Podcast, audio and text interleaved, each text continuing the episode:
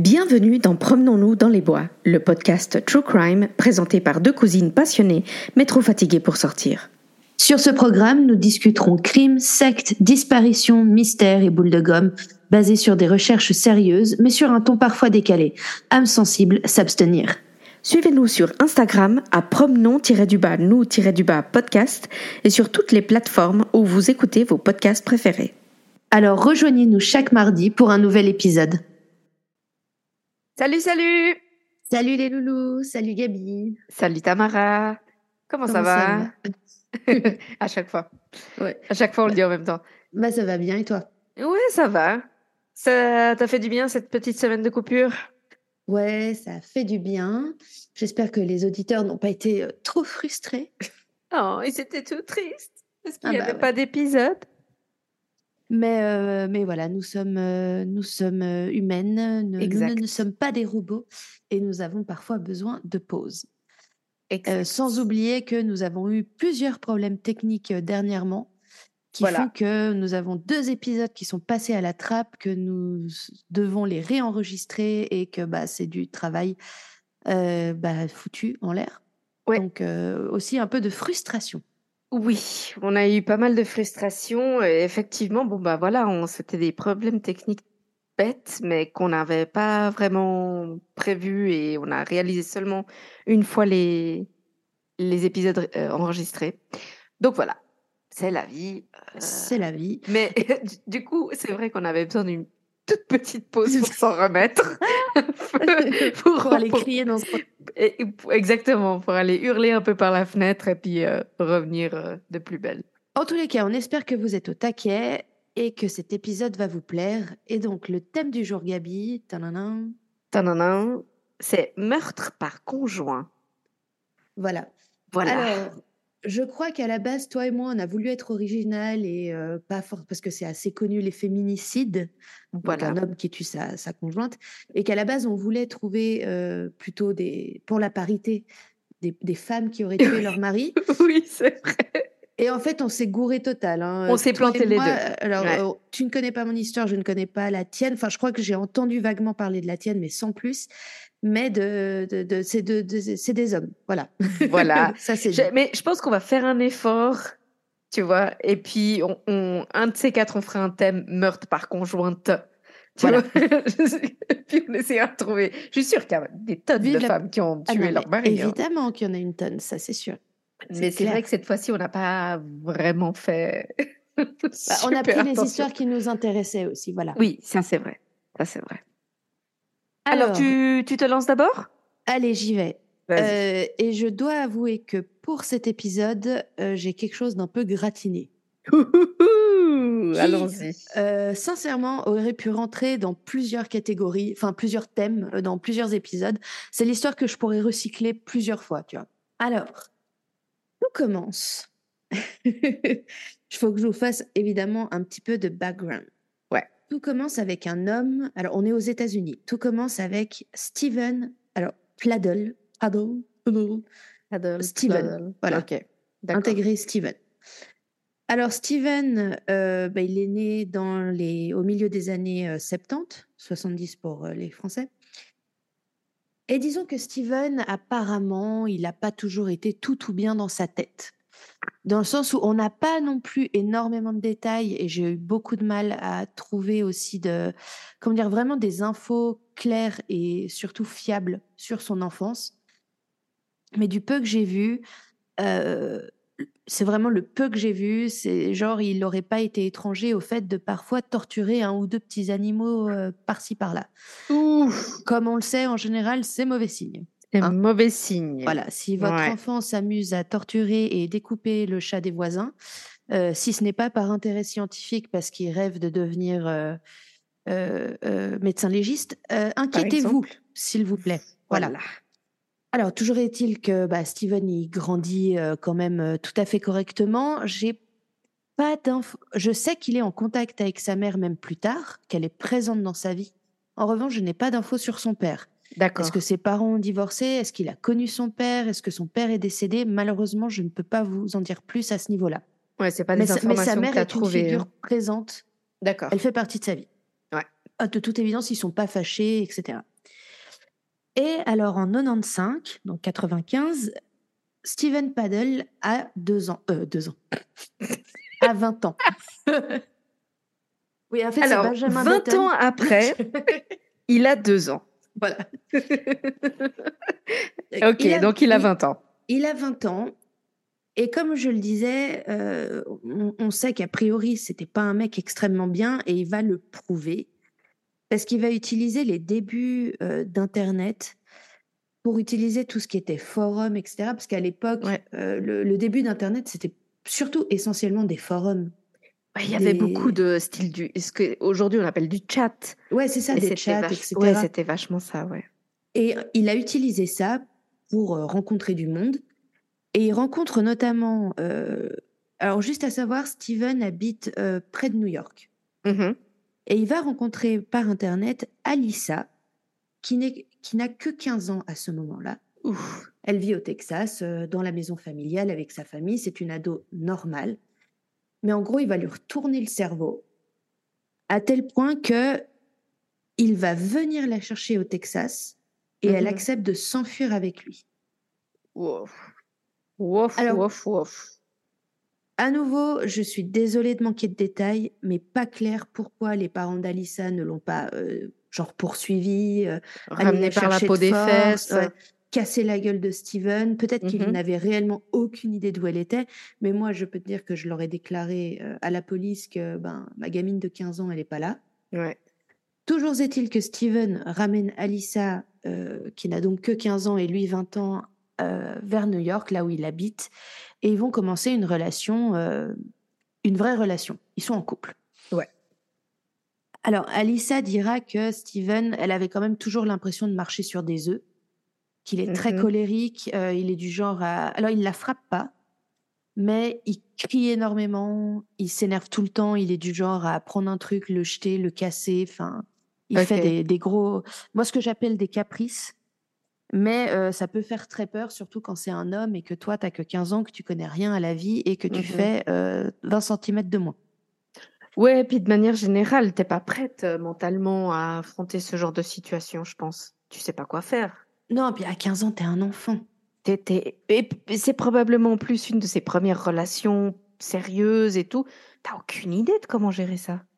Non, non, et puis surtout, il a bien réussi son coup parce que en l'emmenant, il l'a aussi isolée de tout ce qu'elle exact. Connaît qui pourrait lui venir en aide.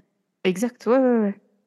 Alors, ça, ça dure comme ça euh, une bonne année. Euh, dans l'année de ses seize ans, Alissa tombe enceinte, donc l'année suivante.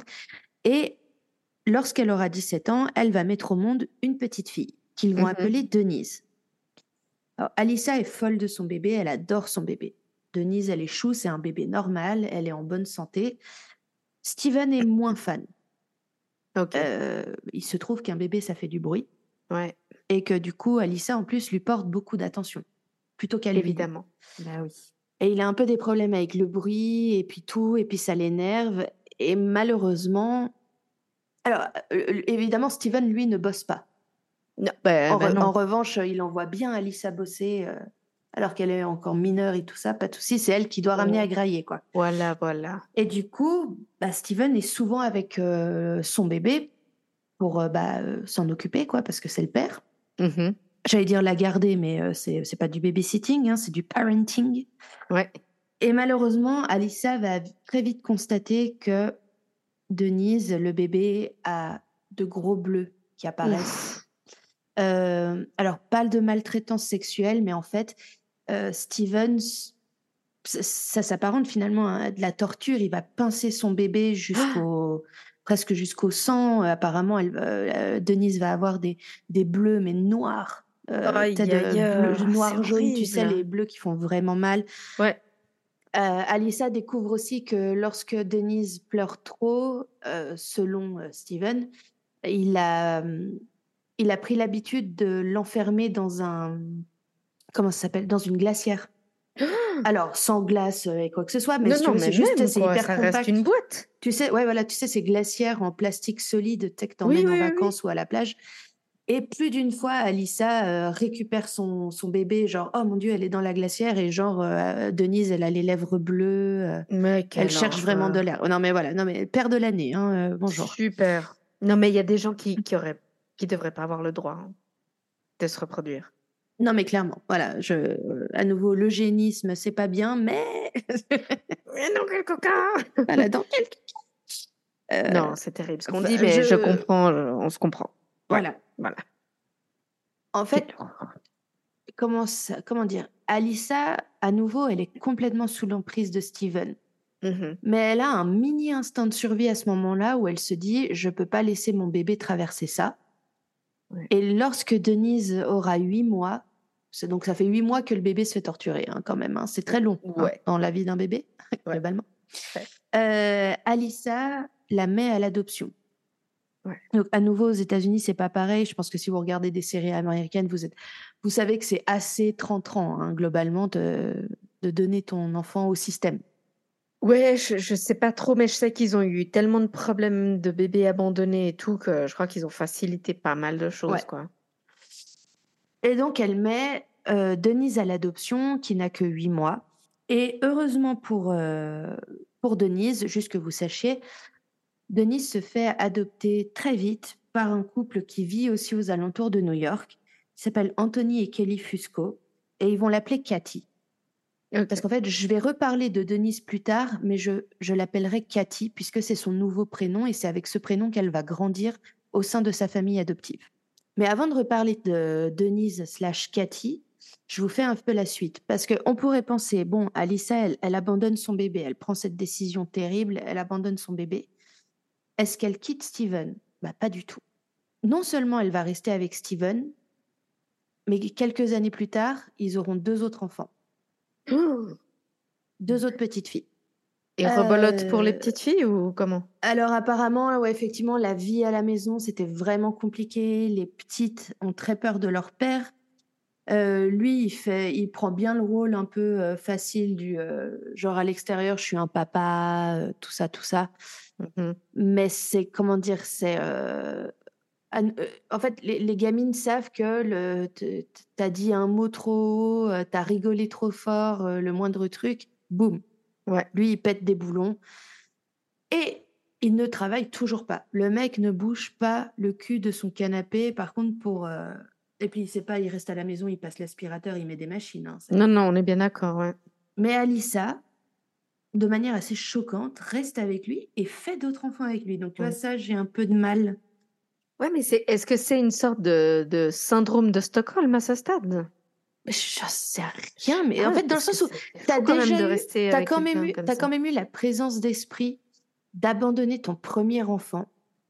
Le gars ne change pas dans les années qui suivent, mmh. mais tu, du coup, tu fais quand même deux autres enfants avec lui. Ouais. Parce que c'est quand même euh, euh, leur, euh, on va dire leur nouvelle fille aînée. Si mm-hmm. je puis dire, oui, oui. Euh, elle naît euh, sept ans plus tard. Ouais, donc il y a quand même un laps de temps pendant lequel... Euh... Voilà. C'est pas qu'il se passe rien, mais... Dans le sens où elle a, puis... voilà, ils vivent en couple, elle a ce truc, et puis euh, euh, la petite dernière, elle suit euh, trois ans plus tard. D'accord. Enfin, après la première, tu vois. Alors bon, bon bah voilà. En tout cas, Steven Paddle et Pladdle, Steven, je vais dire juste Steven, parce que ça va me saouler, sinon le, son nom à la con, là. euh... euh...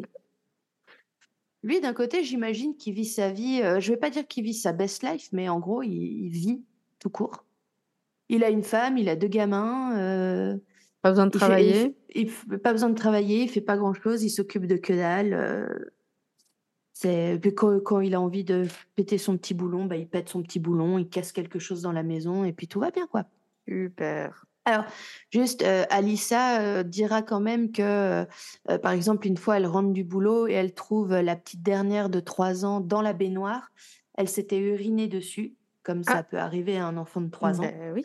Et euh, Steven, au lieu de la nettoyer, lui a hurlé dessus et l'a obligée à rester debout plusieurs heures dans la baignoire sans bouger. Génial. Voilà. Père de à l'année, nouveau... hein. Oui, oui, non, mais tu vois, le, le genre de méthode parentale hyper efficace. Ouais, ouais. Non, c'est sûr, ça ne traumatise pas du tout. Voilà. Alors ça, c'était pour faire le point sur Steven, Alissa et leurs deux filles. Maintenant, je reviens à, à Katie, Denise mm-hmm. slash Katie, donc Denise qui est maintenant devenue Katie. Ouais. Elle a été adoptée par les Fusco et Dieu merci pour elle, super famille. Excellent. Vraiment super famille. Elle a deux sœurs qui sont les deux, qui sont filles biologiques de ses parents, mais réellement les Fusco l'ont adoptée pleinement. C'est ouais. vraiment. Euh... Alors ils lui ont jamais caché qu'elle était adoptée. Il n'y a pas eu de, de souci à ce niveau-là. Mais c'est vraiment, c'est leur fille, ils l'aiment et c'est vraiment un peu famille, pas cliché, mais tu vois que la famille où ça se passe bien. Ouais, Déjà, il ouais. n'y a personne qui gueule, il n'y a personne qui tape dans un mur, il n'y a personne qui casse quelque chose quand il est fâché. Une famille saine, quoi, une famille fonctionnelle. Voilà, carrément. Exactement. Et en fait, Cathy, elle, c'est une artiste dans l'âme. Elle est un peu, euh, pas poète, mais elle est plutôt vraiment dessin, la peinture. Euh, par exemple, c'est aussi... et puis elle, apparemment, elle est drôle. Euh, genre, il euh, y a un, un de ses frères, euh... ah non, le, un de ses oncles qui dit que euh, ils aimaient bien la surnommer Pac-Man parce qu'elle était tout le temps en train de manger. Euh, elle est, elle est végétarienne parce qu'elle adore les animaux. Elle est du genre à ramener le moindre animal errant pour euh, lui refaire une santé avant d'essayer de lui trouver une famille d'adoption. Ouais. En fait, une, une bonne gamine, tu vois. Ouais, ouais. Euh, alors ça m'a fait penser, tu vois, elle est végétarienne et puis bah, son père, il aimait torturer des animaux, tu vois. Fantastique. Euh... Donc voilà, très, très, très sympa. Et puis, donc justement, c'est une artiste, elle aime l'art. Pour elle, ça a toujours été une évidence parce qu'à euh, une période, elle écrivait beaucoup en ligne sur ses sentiments. Je crois que c'est un peu à l'époque euh, Tumblr. Okay. Où au final, tu te servais de site comme d'un journal intime, puis les gens, ils pouvaient te suivre, et cetera. Et elle dit plusieurs fois que... de manière assez dramatique, mais comme tu peux l'être quand t'es ado, que sans art, elle ne pourrait pas vivre, tu vois. Oui, évidemment. Voilà. Euh, je sais pas à quoi aurait, aurait ressemblé son MySpace, mais tu vois ce que je veux dire. Et puis, alors, euh, donc déjà, même, euh, elle est, comment dire, au lycée, elle publiait euh, des petites B D dans le journal du lycée, euh, et elle a justement pour euh, prévu d'aller faire des études de, comment ça s'appelle ? De, en fait, tout ce qui est euh, publicité digitale, euh, ouais. euh, graphisme, marketing, et cetera, euh, une fois qu'elle aurait dix-huit ans, euh, à l'université. Voilà. Ouais. Sauf que, alors, elle a dix-huit ans en janvier deux mille seize. Et comme je le disais, elle savait tout à fait qu'elle avait été adoptée. Et à mm-hmm. dix-huit ans, apparemment, elle a eu la possibilité de retrouver ses parents biologiques. Et ça, je crois que c'est un besoin qui est très présent chez les enfants adoptés de... au moins les rencontrer souvent. Enfin, il y a ce désir, tu vois, de ouais. savoir d'où tu viens, ne serait-ce que génétiquement. Oui, aussi, juste une recherche d'identité. Parfois, c'est même pas les personnes mêmes, c'est juste comprendre c'est ça. D'où tu viens, ouais. Et puis, peut-être les raisons de, de ouais. l'adoption, et cetera. Alors, les parents de Cathy ne s'y opposent absolument pas parce que, déjà, ils savaient que ça pouvait ouais. arriver. Et comme je disais, ils lui ont jamais menti, ils ont jamais caché quoi que ce soit. Et donc, Cathy va retrouver en ligne ses parents adoptifs, donc Alissa, euh, adoptifs, ses parents biologiques, Alissa et Steven. Ouais. Et ils vont beaucoup échanger par message, euh, par messagerie, et cetera.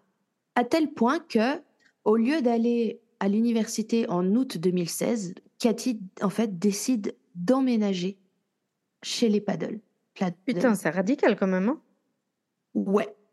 Euh, qui, à ce moment-là, vivent en Virginie.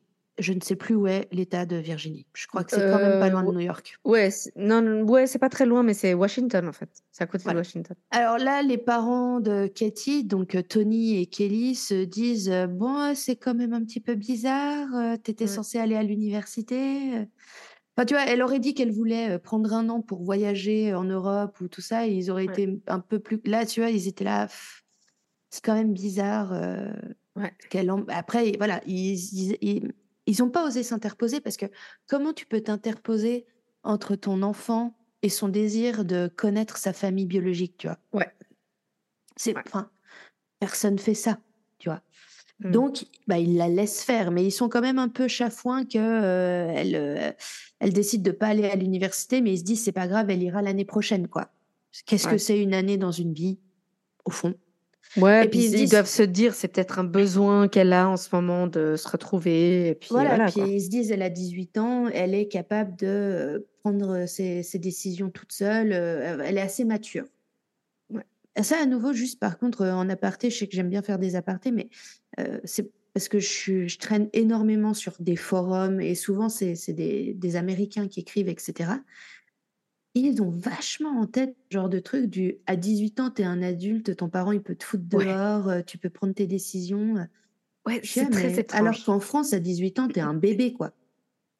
Ouais, c'est, on a une autre perception parce que pour certaines choses, leur âge de majorité, c'est vingt et un ans. Ouais. Ici, ils peuvent conduire à seize ans, mais, mais on est tous très conscients qu'à dix-huit ans, t'es, t'es encore un ado, quoi. Bah, donc, je, sais bah, je, je, je sais évidemment que ça arrive aussi en France et en Suisse, que bien des sûr, parents à dix-huit ans, ils virent leur gamin de chez eux manu militari. Mm. Mais de manière générale, je ne crois pas que des, beaucoup de parents s'attendent à ce qu'à dix-huit ans, leur gamin ne leur donne plus de nouvelles ou partent vivre... Euh, Ouais. Genre, c'est bon, je suis un adulte, quoi. Ouais. Euh, non, non, t'es un gamin, euh, tu viens à peine d'apprendre à te torcher tout seul, euh, c'est bon, quoi. Ouais. Enfin, c'est pas... Vous voyez ce que je veux dire. Bref. Donc, comme je le disais, en août deux mille seize, Cathy emménage chez les Paddle. Paddle. Bref, chez Steven et Alissa. Chez Steven et Alissa, ouais. À ce moment-là, Alissa... Alors, je pense aussi il y avait peut-être un truc en, en reprenant contact avec Cathy, d'abord par message... un peu de réaliser du... Euh, putain, ça fait euh, bientôt dix-huit ans que j'ai abandonné mon bébé. Là, elle me elle reprend contact. Et je suis encore avec ce connard, alors que c'est à cause de lui que je l'ai abandonné, tu sais. Ouais, ouais, ouais. Et du coup, apparemment, lorsque Cathy arrive en août, Alissa et Steven font chambre à part et elle, elle est déjà en train de prendre des mesures pour réellement se barrer et prendre ses... En tout cas, les deux petites avec elle. Ouais. Petite crise existentielle, je pense. Ouais, ouais, ouais, ouais. Euh, puis voilà, elle en avait marre, euh, elle en peut plus, quoi. Le, tout ce qui est souffrance émotionnelle et verbale, euh, c'est, enfin, de toute façon, elle a vécu dans de l'abus. Euh, ça fait vingt ans, en gros, qu'elle se fait euh, euh, complètement euh, abusée et harcelée par son, par son mec. Donc, au bout d'un moment, fuck, quoi. Mm-hmm. Alors, ceci dit, Steven est absolument ravi de revoir Cathy. Mais Alissa aussi, je veux dire, elle est trop contente de, de voir Cathy. Pour, pour eux, c'est Denise. Mais ils respectent, évidemment, ils l'appellent Cathy, ils savent très bien qu'elle a été élevée par une autre famille, et cetera. Mais ils sont r- sincèrement ravis de la rencontrer. Apparemment, Steven, il est ravi, il la trouve intelligente, il, il est plus doux, enfin, il est... Voilà, il se tient bien, en tout cas. Et comme je disais, Alissa travaille, Steven, lui, il est à la maison. Et Cathy, en fait, du coup, elle va passer ses journées avec Steven. Et ils vont, en fait, développer une relation euh, très fusionnelle, très, très proche. Et là, Alissa, elle commence à remarquer des trucs. Euh, bah, elle remarque Steven qui euh, euh, avait un look de papa, si je peux dire, tu vois, la barbe. À ce moment-là, il a, il a quoi Il a... Gna, gna, gna, attendez, je compte dans ma tête. Il a quarante ans quand mm-hmm. Cathy réapparaît dans leur vie. Mm-hmm. Bah, euh, le jean de papa, les baskets de papa, il a une barbe... Euh... Un, un look de papa, quoi. Je sais pas comment dire, tu vois, le t-shirt ouais, dans ouais. le jean. Ben oui, oui, oui. Et en fait, euh, bah, au bout de quelques semaines, Alissa remarque que, alors déjà, il se rase. Mm-hmm. Et comme on le sait, un homme qui rase sa barbe, ben, d'un coup, il perd vingt ans. Ouais. Donc, il fait bien plus jeune. Et puis, il commence à mettre euh, des skinny jeans. Euh, il commence à essayer okay. d'être un peu plus moderne. Il se laisse pousser les cheveux. Euh, bah, vous verrez, il y a des photos en ligne que vous trouvez de lui où effectivement il est rasé avec les cheveux longs. Jamais tu lui donnes quarante ans. Ouais, okay. C'est pas possible. Bah, mm-hmm. bah, ou alors vraiment t'es très fort. Puis elle, euh, Alissa, tu sais, elle note, tu sais, elle se fait des notes mentales. Ah d'accord, ok. Tu vois, mais elle, euh, ouais. après je pense elle est aussi très occupée entre le boulot et les deux plus petites à s'occuper. Ouais. Elle est pas trop. Euh... Et en fait, un jour, en revanche. Elle va voir, en passant devant la chambre de Cathy, que Steven, alors c'est la nuit, que Steven dort sur le sol au pied du lit de sa fille, au pied du lit de Cathy. Ok. Et là, elle se dit, ouais, c'est quoi ce bordel? Ouais. Elle confronte Steven, qui en gros lui dit d'aller se faire foutre. Mm-hmm. Il fait bien ce qu'il veut. Et il fait la même chose la nuit suivante. À, à, tout, à tout ça, Cathy est consentante pour qu'il dorme au pied de son lit. Hein. Oui, elle n'a oui, pas oui. râlé, elle s'en est pas plainte. Et là, Alissa dit, bon, je voulais pas en arriver là, mais aux grands mots, euh, les grands remèdes. Et elle a une petite discussion en privé avec Cathy et elle lui dit, écoute, je vais être très honnête, pourquoi on t'a abandonné euh, il y a plus de dix-huit ans, enfin, il y a bientôt dix-huit ans, pardon, c'est parce que ton père est abusif et il te maltraitait et ça s'apparentait presque à de la torture. Et genre, apparemment, Cathy a regardé Alissa et lui fait euh, non, mais ça va. Wow. Enfin, genre, super. Ah, ouais, ouais. Genre, pas de problème, quoi. Ouais, apparemment, elle était complètement, euh, genre, euh, pas concernée par la conversation, quoi. En mode. Euh... Enfin, c'est même pas genre, mais non, il a changé. Euh, ouais. Ok, mais ça, c'était il y a dix-huit ans. C'est... Non, juste. apparemment, elle était neutre face à Alissa, en mode euh, rien à foutre de ce que tu me racontes, tu vois. Ouais. Et là, Alissa, elle commence à un peu, un peu flipouner quand même, tu vois. Mm-hmm. Enfin, disons qu'il y a un sentiment de malaise qui fait que de grandir. Ouais. Elle, a, elle euh, donc Alissa, finalement, part de la maison familiale en novembre deux mille seize. Donc, euh, c'est quoi, trois mois, trois, quatre mois après que Katie soit arrivée. Ouais. Et je ne sais pas pourquoi. Alors, le, le divorce, évidemment, euh, est en cours où elle, elle, elle va se lancer. Mais pour rester sur de bonnes bases, ils font quand même tout de suite euh, un arrangement pour que Steven ait les enfants, style une semaine sur deux, tu vois. D'accord. À nouveau, je ne vois pas pourquoi elle lui laisserait les enfants une semaine sur deux. Moi non plus. À savoir que Alissa part de la maison avec les deux petites, Katie décide de rester avec son père. Et puis, alors, quelques mois se passent, Alissa ne voit quasiment jamais ni Steven ni Katie, sauf quand elle va récupérer les deux petites chez eux ou qu'ils viennent les déposer. Euh, et elle pose pas trop de questions. Elle, dans sa tête, je pense, elle a déjà fait un peu une croix sur euh, Katie. Okay. Euh, en voyant Katie si proche de Steven, elle, elle a pas... Je crois c'est triste dit, quand même. Hein. Ouais, non, mais il y a quand même... Au final, c'est elle qui aimait le plus sa fille, enfin, qui l'a protégée en, en la donnant à... C'est ça, alors on va savoir ce que famille, Steven quoi. Disait à Katie sur Alissa. Oui, bon, vois. j'imagine, j'imagine qu'il a et bien comme menti. On le, quoi. Et comme on le sait, euh, et comme il l'a prouvé euh, avec Alissa lorsqu'elle avait quinze ans, il est très fort pour manipuler des jeunes filles. J'imagine, ouais. Et quand même, quelques mois se passent, et Alissa, elle trouve que les deux petites... Elles ont vraiment un comportement un peu bizarre, qu'elles ont l'air mal à l'aise, elles n'ont pas spécialement envie d'aller chez papa. Mmh. Euh, et elle prend sur elle, euh, et en mai deux mille dix-sept, donc ça fait six mois qu'elle est partie de la maison, mmh. elle va lire le journal intime de sa fille de onze ans. Okay. Et ce qu'elle découvre dedans, D M. Ah. Euh, en, en fait, sa petite fille de onze ans est très préoccupée par la situation et raconte tout à son journal. Et la petite dit que quand ils sont chez papa, eh ben, leur papa leur a interdit de dire que Katie était leur sœur, euh, c'est leur belle-mère. Et que Katie est enceinte et que ah Katie et papa, ils dorment ensemble dans le même lit. Bah voilà. Voilà, voilà, voilà. C'est bien dégoûtant, hein, par ça. Euh, et en fait, là, tu, alors t'imagines Alissa en train de lire le journal intime de sa fille de onze ans. Et elle, elle le dit elle-même, elle le dira elle-même dans, dans des interviews. À l'instant T, enfin tout de suite, ouais. pétage de boulon. Mais, Mais genre, t'imagines elle, elle est hystérique. Elle prend son téléphone, elle appelle Steven et elle, elle, elle, elle dit « J'étais hystérique. » Je veux dire, je venais de lire le machin, c'est dans la minute je l'appelle, j'étais en train de lui hurler dessus. « Est-ce que Katie est enceinte de toi ?» Et apparemment, Steven lui répond « Ah, mais je croyais que t'étais au courant. On est amoureux. » Oui, bien sûr. Et oui, là, je suis dit... au courant que t'es amoureux de ta fille. Enfin, ouais, voilà. Et apparemment, euh, donc Katie, euh, Alissa, pardon, dit qu'elle a continué à hurler, à l'insulter. Euh, euh, t'es un malade, euh, nan, nan, nan. Elle raccroche et elle appelle la police parce que euh, l'inceste euh, consenti, je mets d'énormes guillemets, consenti ou pas, ouais, c'est illégal dans tous les États aux États-Unis. Voilà. Et donc, en... donc, à ce moment-là, c'est en mai, euh, y a tout de suite une, une mini, euh, comment dire, une mini enquête de la police qui est lancée. Mmh. Et euh, d'ailleurs, au passage, non seulement elle appelle la police, mais en plus, en disant « Vous accélérez ce divorce !»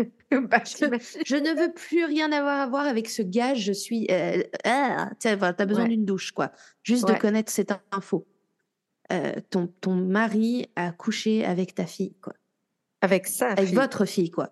Ouais. ouais. Ah. Et, et elle, elle va enceinte. avoir un elle enfant va avoir... qui va être son frère et son fils. C'est ça. Urgh. Et lui, il va avoir son petit-fils et son fils. Urgh. Voilà. Ouais, thérapie. Et hein. les petites vont avoir un oncle demi-frère. Urgh. Voilà. C'est dégueulasse. Alors, la police euh, investigue... Euh... Et, et à nos, là, comment dire, les sources se contredisent beaucoup. Certains disent qu'ils ont une amende, d'autres disent qu'en fait, il ne se passe rien. Mm-hmm. Toujours est-il qu'en juillet deux mille dix-sept, en tout cas, ils ne vont pas en prison, quoi. Ouais, en ouais. juillet deux mille dix-sept, euh, le, le divorce a été finalisé entre euh, Alissa et Steven. Et là, attention, accrochez-vous à vos chaises, Steven épouse Katie. Mais quelle horreur! Mais c'est légal, ce bordel! Mais non, ils ont menti.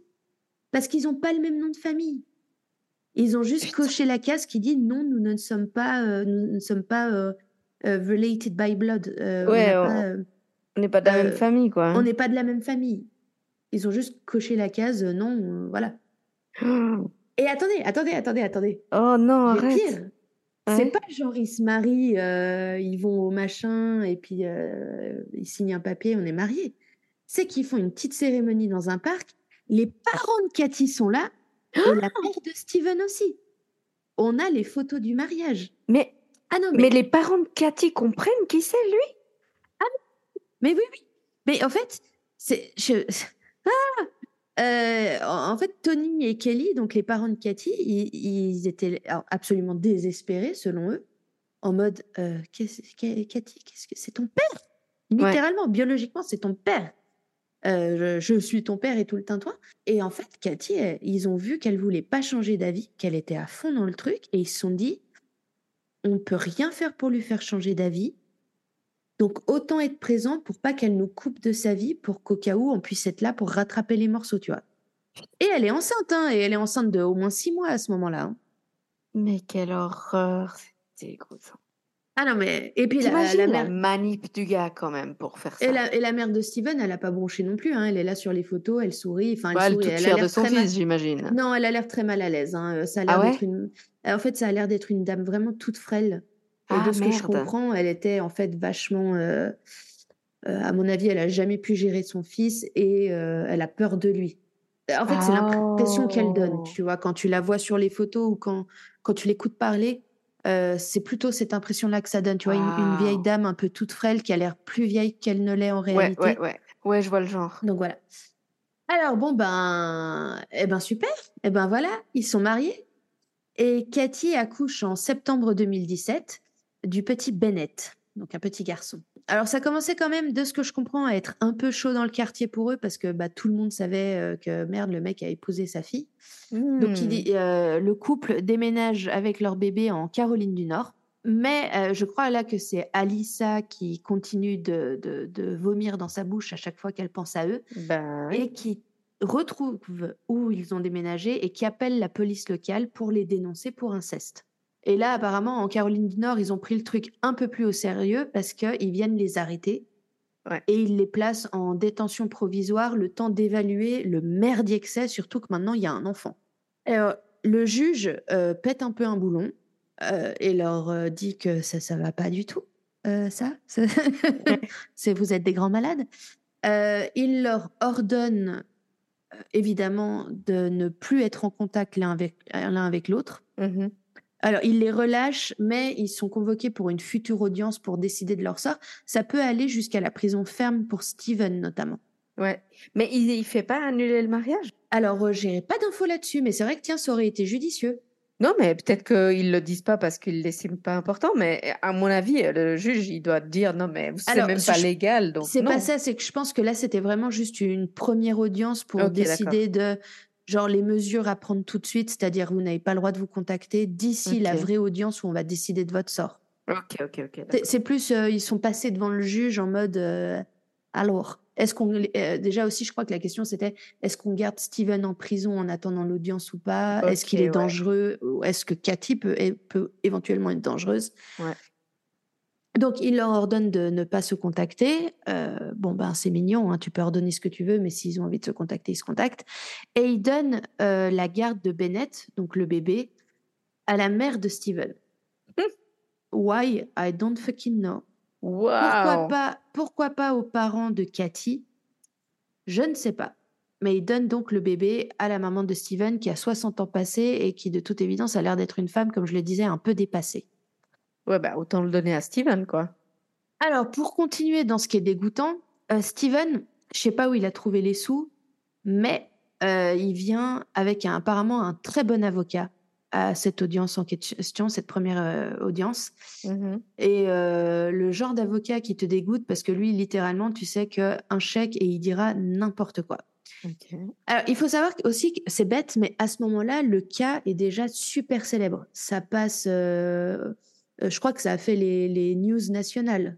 Wow. Euh, bah, okay. Le père qui a épousé sa fille, ils ont eu un enfant. Enfin, c'est crade, ça va contre l'instinct humain de manière générale. Okay. Donc, euh, tous les journaux en parlent, euh, leurs, leurs photos sont diffusées à la télé. Et donc, euh, le, l'avocat, en sortant de l'audience, fait une interview et il dit euh, « Non, mais c'est bon, euh, faut pas faire euh, tout un pataquès de pas grand-chose. Euh, c'est le cas d'une fille de dix-huit ans qui arrive... Euh, qui frappe à la porte d'un homme de quarante ans qui, qui vit des, un passage difficile avec sa femme. Euh, ils ont évidemment un lien parce qu'ils sont euh, biologiquement euh, liés, mm-hmm. mais ils ne se sont jamais connus avant d'avoir une relation sexuelle. Il est tombé tellement fou amoureux d'elle que euh, le, il a décidé d'outrepasser le fait que euh, bon, bah, ils sont biologiquement reliés. Waouh, l'explication. Et il est là, ils sont juste super amoureux, quoi. Là, bah, oui, genre let's love live.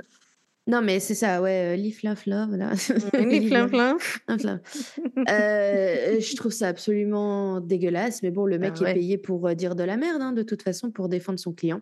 Alors il faut savoir, après cette euh, après cette fait arrêter, audience puis relâchée, parce qu'on estime qu'ils sont pas dangereux ni l'un ni l'autre. Katie emménage euh, à nouveau avec ses parents vers New York. Okay. Sans son bébé, puisque son bébé est chez la mère de Steven. Alors, de ce que je comprends, Katie et Steven restent quand même en contact, ne serait-ce que par téléphone. Mm-hmm.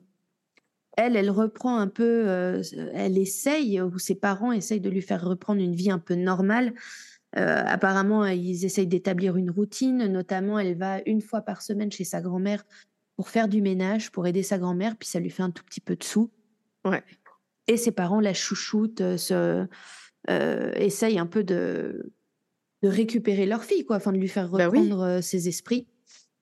Et apparemment, ça marche. Oh, cool. Puisque Katie euh, va appeler Steven et lui dire qu'elle le quitte. Okay. Elle, euh, on se verra à l'audience, mais euh, c'est fini.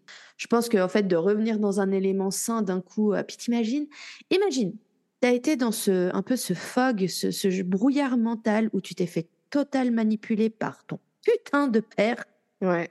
Et tu réalises deux ans plus tard que tu as couché avec ton père et que tu as eu son enfant. Bref. C'est, c'est affreux.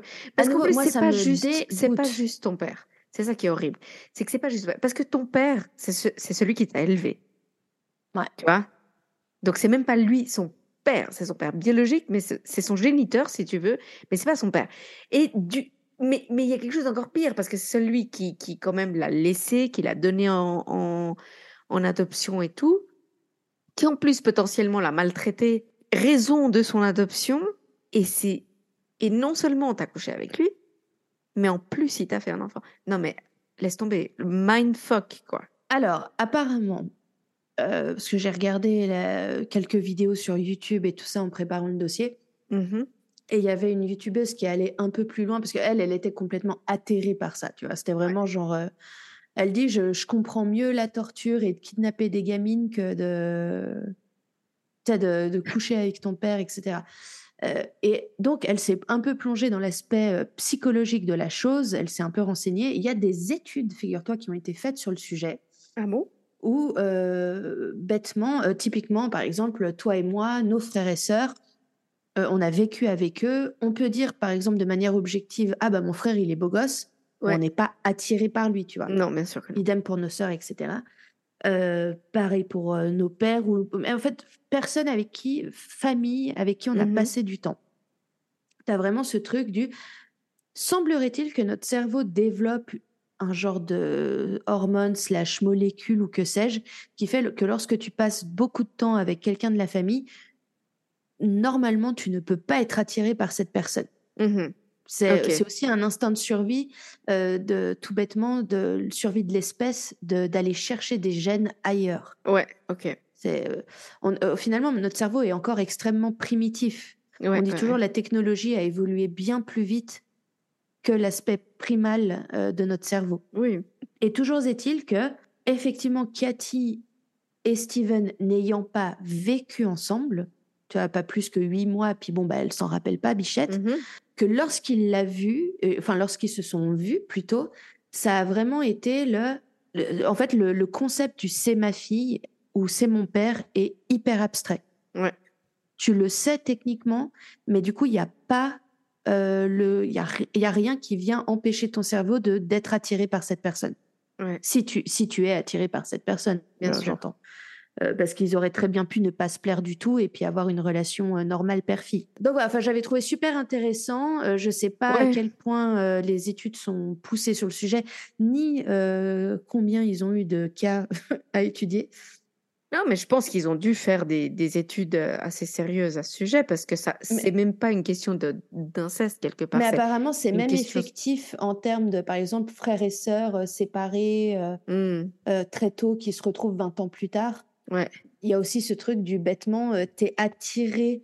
Il y a, il y a aussi apparemment tout un truc d'instinct sans le savoir, t'es attiré par ton A D N. Surtout si, en fait, si t'as pas vécu avec cette personne.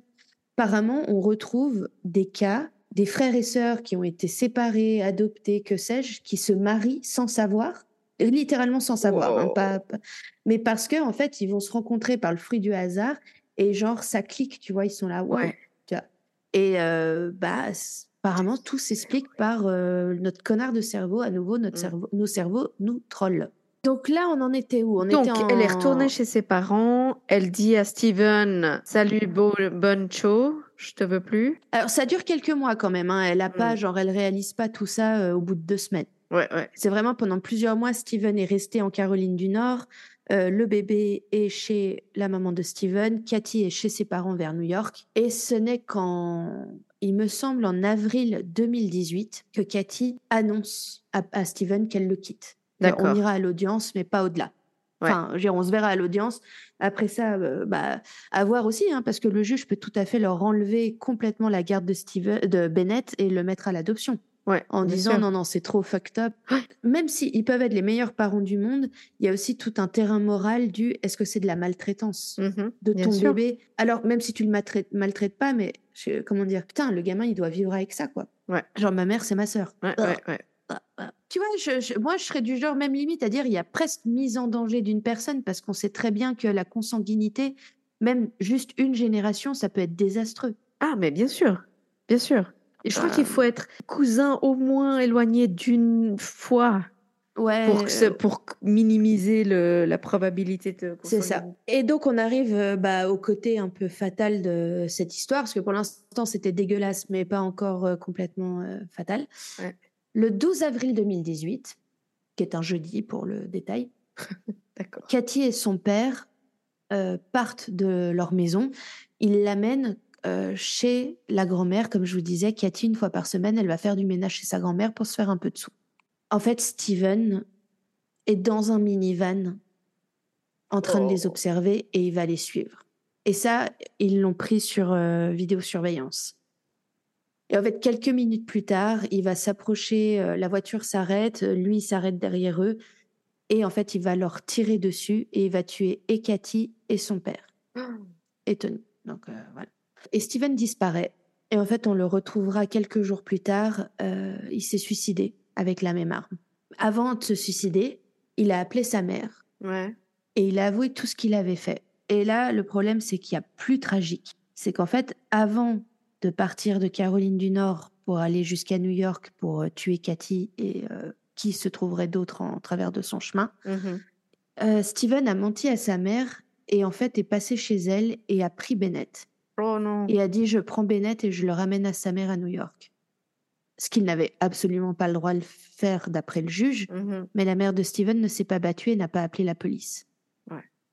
Et le problème c'est que, ben, enfin le problème, bah, Steven a tué Bennett. Il l'a étouffé et l'a laissé dans sa maison avant de prendre la route euh, et d'aller jusqu'à New York pour tuer Katie et le, bah son, le père de Katie et de se suicider lui-même. Avant de se suicider, il a appelé sa mère pour lui avouer tout ce qu'il avait fait et c'est sa mère en fait qui va appeler le neuf un un et qui va dire euh, mon fils, enfin t'écoutes ce message, il est. Puis surtout, au début, si tu connais pas le contexte, tu comprends rien parce que tu es là, il a tué sa fille et son bébé, il a tué sa femme. T'es, ouais, t'es là, attends, qui est compris. le bébé, qui ouais. est le machin. Enfin bon, bref. Donc évidemment, la police va tout de suite chez Steven, va trouver Bennett, euh, qui a été donc euh, étouffé. Et ils vont, euh, je crois qu'ils mettent quand même deux, trois jours avant de retrouver la voiture de Steven et lui dedans. Et voilà. Euh, c'est, c'est horrible. Vraiment... Euh... Euh... T'imagines la mère de Katie euh, Alissa, la mère euh, biologique. Non, non, la mère de l'autre. Katie. Ah putain, elle perd sa fille et son mari. Et après d'années, de quelques années de, de cauchemar avec sa fille qui couche avec ouais. son père, elle a dû aller au mariage, faire semblant d'être contente. C'est ouais. horrible, quoi. Alors, j'aimerais avoir une meilleure fin, un peu plus euh, peut-être spectaculaire. Je, je trouve que je m'arrête de manière un peu abrupte bah dans non, mon euh, histoire, si arrive, mais rien, c'est mais... littéralement ça. C'est, c'est un énorme gâchis. Ouais. C'est le gâchis de la vie de Katie. C'est le petit Bennett qui avait même pas un an et qui a, bah, qui a eu une courte vie pas drôle. C'est les deux autres filles de Steven et Alissa qui doivent grandir avec ça. Ouais, quand même, hein. Euh, à mon avis, c'est leur père. Vont... C'est leur père. Ouais.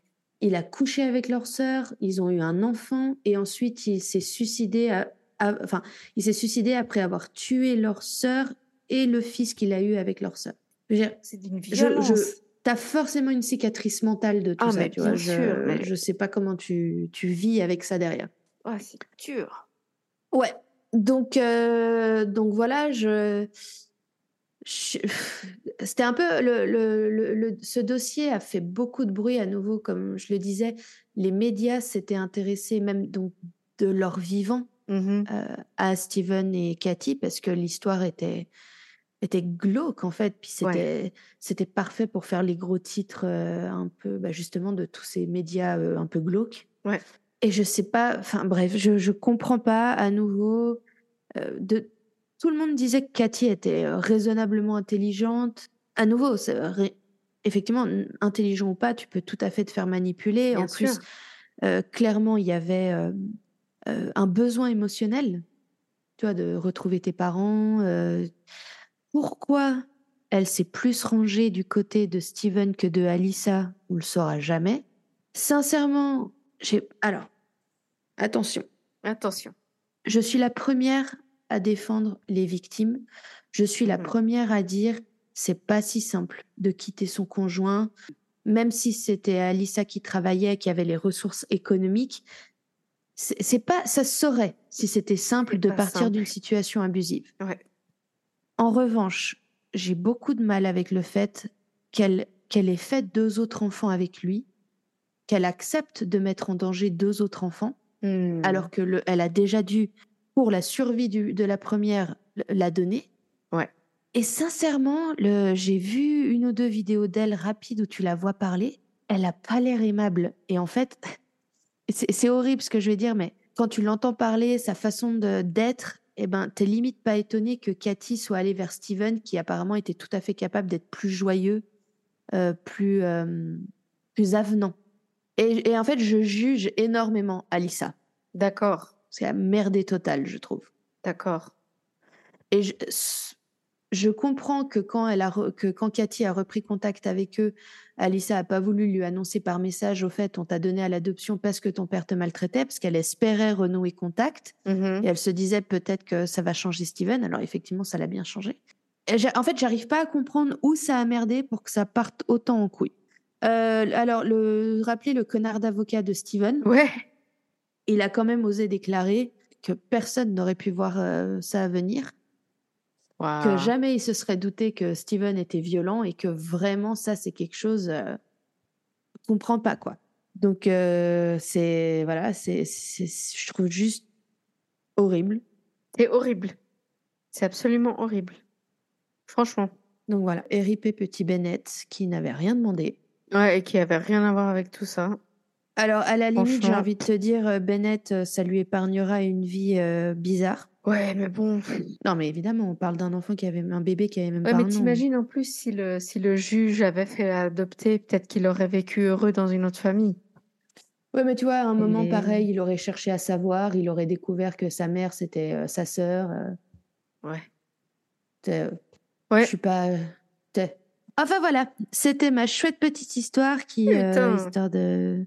de remonter le moral de, de tout le monde. Hein, wow. Voilà.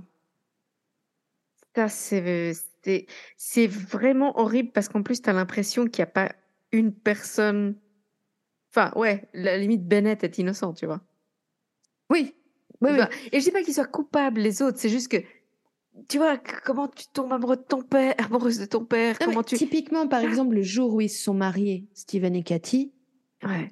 moi, si j'étais euh, les parents de Katie, le matin même, j'appelais la police pour les dénoncer. Ils ont prévu la cérémonie à telle heure, ils ont et menti. Tellement, putain. Euh, de, tu fais un, un, un, un appel anonyme, tu vois, enfin, quelque chose. Ouais. Donc, voilà. Bon, alors, toi, dis-nous tout, Gaby, qu'est-ce que t'as choisi? Bah, écoute... Moi, je, je vais vous parler d'une histoire euh, qui s'est passée euh, il y a un tout petit peu plus longtemps, mais pas beaucoup. Euh, je vais vous parler du dossier de Viviana Haeger. Donc, c'est au Chili. Haeger, hein, si vous voulez. Euh, ça s'est passé au Chili et ça a défrayé la chronique à l'époque, en fait. Et encore maintenant, tout le monde s'en souvient. Ouais. Et c'est un gros, gros dossier pour différentes raisons et, et, et on, j'en reparlerai, mais... Genre un peu le dossier emblématique que tout le monde connaît, quoi. Le dossier que tout le monde connaît, déjà parce que euh, c'est, c'est un pays où, comme, tu vois, comme l'Espagne et comme tant de pays, euh, malheureusement, je ne sais pas si c'est latin spécifiquement, mais oui, quand même, il y a énormément de féminicides, vraiment beaucoup. Et c'est devenu un cas un tout petit peu emblématique comme ça, euh, dans ce sens-là. Et puis, en plus, parce que c'est une famille qui avait des, des moyens, qui était une famille plutôt bourgeoise. Ouais. Et ça a un peu donné le sens de... Bah, ça arrive même aux gens riches, en fait. Il y avait, il y avait beaucoup ah. de ça aussi, tu vois. OK. Donc, je vous parle de la famille Anguita Haeger. Donc, Anguita du, du mari, Haeger de la femme. Je précise juste une petite chose. Au Chili, l'homme maintient son nom, la femme maintient son nom. Donc, euh, c'est normal qu'ils n'aient pas le même euh, nom de famille. Ah ouais. Tu, tu vois, même moi, je ne savais pas ça. Donc, euh, par exemple, euh, euh, lui, il s'appelle, dans mon histoire, le, le, le père s'appelle Jaime Anguita. Mm-hmm. La mère, elle s'appelle Viviana Haeger. Mm-hmm. Donc, les, les filles vont s'appeler Anguita Haeger. Ah oui, les filles. Les, les enfants, mais pas oui, les, les, enfants, les conjoints, ouais. si tu veux. Oui, pardon. Non, non, mais oui, bien sûr. Je suis con... mais en fait, je pensais aux enfants. Euh, ouais. ouais. Rien à voir. C'est bon, ça y est, je suis fatiguée de mon histoire, voilà. Alors, la famille Anguita Haeger vit dans un quartier assez huppé ouais. qui s'appelle Parque Stoker. Euh, c'est dans la commune de Puerto Varas, dans le sud du Chili, enfin, centre-sud. Donc, il fait humide. Plutôt, c'est une température, euh, une température un peu comme chez nous, si tu veux, euh, un peu euh, plutôt froid, un peu comme en Allemagne, mettons, pour donner une D'accord. idée. Hein. Euh, le Parque Stoker, c'est une sorte de complexe immobilier. Donc, c'est des grands terrains où les gens ont construit, ont acheté et construit euh, leurs maisons. Et si tu veux, c'est un peu ce style où à l'entrée, tu as euh, un énorme portail, euh, tu as... Euh, tu dois présenter ta carte d'identité, tu dois prouver que tu habites là. Tu vois, c'est, c'est hyper sécurisé. Je sais ah oui, pas oui, c'est les quartiers protégés. Je ne sais pas Exactement. comment on dit en français, mais en, aux États-Unis, ils font beaucoup ça. Il y a beaucoup ça aux États-Unis, il y a beaucoup ça en Amérique latine. Okay. Et, euh, et c'est des quartiers où c'est des gens qui ont plutôt, plutôt des sous, on va dire. Ouais, parce qu'en plus, ça se fait plutôt dans des endroits où, en général, il y a un peu de... de, de un peu pauvreté, mais aussi où c'est un peu dangereux des fois, donc c'est pour oui, ça qu'ils ou... créent ces... Parfois, c'est un peu une illusion de danger, tu vois, mais c'est cette idée ouais. que c'est très exclusif. C'est, c'est un peu ouais. ça, l'idée. Euh, donc, la famille est composée de quatre personnes, du père et mari, Jaime Anguita, qui, au moment des faits, a cinquante-trois ans. Il est ingénieur dans la construction. Il a des moyens, il gagne très, très bien sa vie. OK. La mère et la femme, donc, euh, Viviana Haeger, euh, de quarante-deux ans à, au moment des faits, c'est une ex-comptable, donc euh, elle a fait des études, euh, elle a travaillé pendant longtemps, elle vient d'une famille euh, assez aisée, mm-hmm. et elle a arrêté de travailler quand elle a eu ses, ses enfants pour euh, être euh, mère au foyer, femme au foyer. Et ils ont deux filles, Viviane, de quatorze ans, et Suzanne, de huit ans. Donc, ils vivent encore une fois dans cette maison, c'est dans, dans un terrain assez important. Et puis, la famille, une des sœurs de Viviana, euh, vit la maison à côté, le terrain d'à côté, si tu veux. Mm-hmm. Tout se passe le mardi vingt-neuf juin deux mille dix. Pour donner une idée juste aux gens qui nous écoutent, dans l'hémisphère sud, en juin, c'est l'hiver, c'est pas l'été. Oui, oui. Pour, euh, ça, ça donne une idée du fait qu'il fait froid, c'est humide, euh, voilà. C'est, et puis, ce n'est pas les vacances scolaires. Euh, ils ont très peu de vacances scolaires à ce moment-là, évidemment. Ouais. Vers les sept heures trente, Viviana finit de préparer ses filles pour aller à l'école.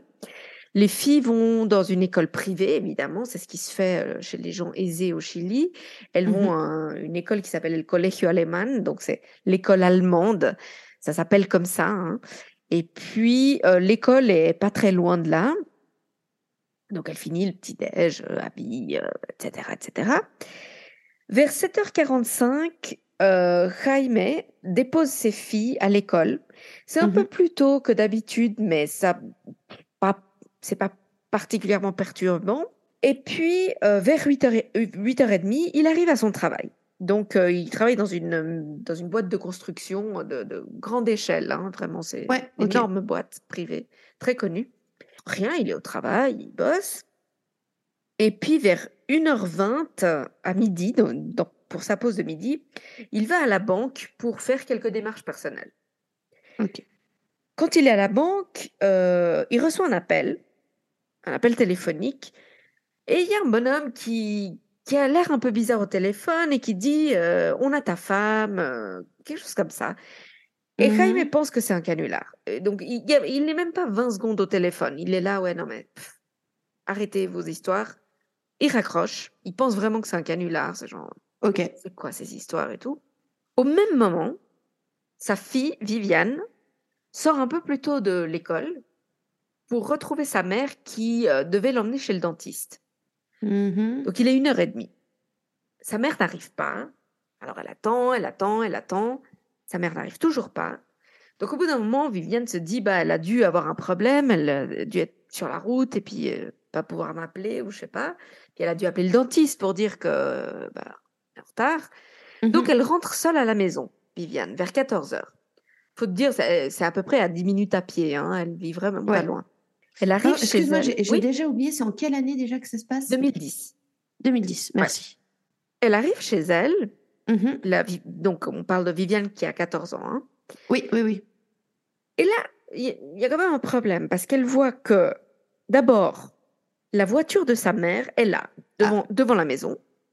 Mais surtout, les clés, le, le trousseau de clés, est à l'intérieur de la voiture. Okay. Alors, pas clair parce que j'ai eu des, des, des informations contradictoires selon les articles que j'ai lus. Soit les clés étaient euh, dans, le, dans la voiture, ça veut dire euh, comme si elle allait démarrer la voiture. Mm-hmm. Ou alors, euh, d'autres articles disent que le trousseau était sur le tableau de bord de la voiture. Peu importe, les clés étaient à l'intérieur de la voiture. La voiture okay. est ouverte. À l'intérieur oui, de la voiture. Oui, c'est ça. Le, le, le, oui, okay. Alors, la portière n'est pas ouverte, mais disons que la, la voiture n'est pas fermée à clé, si tu veux. Voilà, oui, ok, oui. La porte arrière de la maison est ouverte, donc elle rentre, elle appelle sa mère, personne. Elle monte à l'étage pour voir si la mère est dans sa chambre. Et puis, elle voit que le lit du couple, donc de ses parents, est complètement défait, ce qui n'est pas habituel du tout, parce que Viviana, femme au foyer, elle aime que sa maison soit propre et ordonnée, et cetera. Mm-hmm. Et là, euh, complètement défait, mais défait de manière un peu euh, radicale, tu vois, vraiment genre... Ouais, un peu chaotique, quoi. Chaotique. Et puis surtout, il y a plein d'affaires de la mère jetées sur le lit. Plein de choses complètement random, tu vois, vraiment au hasard. Plein d'objets okay. divers sur le lit. Et puis surtout, il n'y a personne à la maison. Là, elle... Elle, elle, elle a un peu un moment de ouais, panique, on va dire. Mm-hmm. Elle appelle son père. Son père part tout de suite, direct de là où il est, donc euh, probablement soit de la banque, soit euh, il était déjà retourné au boulot. Il mm-hmm. part direct, directement à la, à la police pour déporter plainte, pour déporter pardon, un avis de disparition. Sérieux ? Ouais, direct. Mais il ne rentre même pas chez lui, en fait. Il va de là où il était, exact. Il va tout de suite à la police. Exact. Il va direct à la police. Et en même temps, il prévient euh, la police d'enquête euh, de ce qui s'est passé. Alors, je tiens juste à préciser, au Chili, c'est un petit peu comme en France, où tu as deux types de police. Tu as la gendarmerie et tu as la police. Ouais, il y en a un qui trop... est rattaché à l'armée. Voilà, moi, j'ai, je ne comprends jamais exactement comment ça marche. Même bon, au Chili, je n'ai aucune idée. Mais en tout cas, euh, voilà, il va po- euh, déposer l'avis de disparition à l'un et prévient l'autre de ce qui s'est passé. OK. Donc, Il débarque chez lui pratiquement en même temps que la police. Euh, ils font un peu le tour de la maison, voir ce qui s'est passé, est-ce qu'il manque des choses et tout. Et ils voient, ils constatent qu'il manque un appareil photo, mm-hmm. un caméscope, un petit coffre. Mais quand je dis coffre, il faut imaginer une petite boîte en métal, tu sais, que tu ouvres avec une petite clé, ouais. comme une petite mini-caisse, tu vois. Coffre, non, non, non, euh... pas un énorme coffre du tout. Et quelques bijoux. Donc, tout de suite, là, il se souvient de ce téléphone qu'il a eu euh, à midi d'un gars bizarre et tout, puis il le dit Bien au sûr. Flic. Et puis, donc, il considère tout de suite le cas comme un enlèvement. C'est un kidnapping, ok. Ok. Là, des énormes recherches sont lancées, évidemment. Alors, déjà par la police, qui fouille toute la maison, euh, qui lance des avis euh, aux villages autour, aux villes autour. Ils sortent ça. La famille est prévenue, euh, la famille commence aussi à chercher, à appeler les amis, et cetera, et cetera. Et puis, euh, ils essayent bien évidemment d'appeler le téléphone de Viviana et, le, et ça va direct sur, euh, sur le répondeur, donc y a pas, le téléphone ouais. est clairement éteint. Au bout de quelques temps, donc au bout de quelques jours, hein, on parle... La, le et quand mari... même déjà quelques jours, quoi, dès le début. Euh, il a... Oui, oui, oui. Alors, euh, je, je suis en train de parler, je crois, une semaine après, euh, Jaime lui-même euh, annonce qu'il, euh, met, qu'il donnera une récompense de cinq millions de pesos à toute personne qui aura des informations qui pourraient les aider à retrouver Viviana. cinq millions de pesos, pour donner une idée, aujourd'hui, euh, au jour d'aujourd'hui, ce serait dans les cinq mille euros euh, ouais. ou cinq mille francs suisses, c'est égal. Donc c'est vraiment, et ça représente beaucoup d'argent. Énormément euh... d'argent. Là-bas, c'est euh, euh, pour les gens qui n'ont pas beaucoup de moyens, c'est facilement une ou d- à deux années de salaire. Mais non, les salaires sont si bas. Ouais, ouais, y a des gens qui gagnent deux cents francs par mois. Hein. Non, mais parce que le Chili est tellement cher comme pays. Ouais. Ah, c'est le Chili dans ce sens-là, c'est une contradiction absolue, quoi. C'est, c'est hyper cher. C'est super vivre. cher. Le coût de la vie est hyper cher. Très très cher. Ouais. Ouais, ouais. Donc, à tout ça, la police passe quinze jours pratiquement installés à la maison. Hein. Ils, ils y dorment pas, mais bon, il manque, limite, quoi. Il manque que ça, quoi. Et ils passent quinze jours à fouiller la maison. Alors, c'est plus de la fouille du style chercher dans les papiers, chercher des Et, pistes. Ouais. Ils regardent un peu euh, les comptes bancaires aussi. Parce qu'il y a un peu le doute de bah, est-ce qu'elle est partie ? Parce qu'à tout ça, il n'y a oui, aucune oui, oui. trace d'infraction, aucune trace de sang, ou, de, ou que quelqu'un se soit battu ou débattu. Au euh, final, à part la porte ouverte et le lit des faits et les deux trucs qui manquent, deux, trois trucs qui manquent. Ouais, et même de... ça, ça peut être elle, tu vois, on n'en sait rien. Donc, quelque part, à part ce coup de fil dont seulement Jaime connaît le contenu, ben, tu ne sais pas si c'est qu'elle est partie ou si c'est qu'elle a été kidnappée. Ok. Donc là, l'enquête, euh, une enquête assez sérieuse démarre. En plus, au niveau des médias, c'est la folie dès le, dès le premier jour, quoi. Hein, c'est... Ah ouais. Ah, ah ouais, ouais. ouais c'est, laisse tomber, c'est de la haute, la, la, la haute bourgeoisie. Euh, c'est bon, quoi. C'est dans tous les médias. Donc la police mène l'enquête et puis la première chose qu'ils regardent, c'est ben les, les appels téléphoniques. Ils vont, ils vont demander les appels, euh, la liste de tous les appels téléphoniques de tous les téléphones de la maison mmh. et des, des portables, évidemment.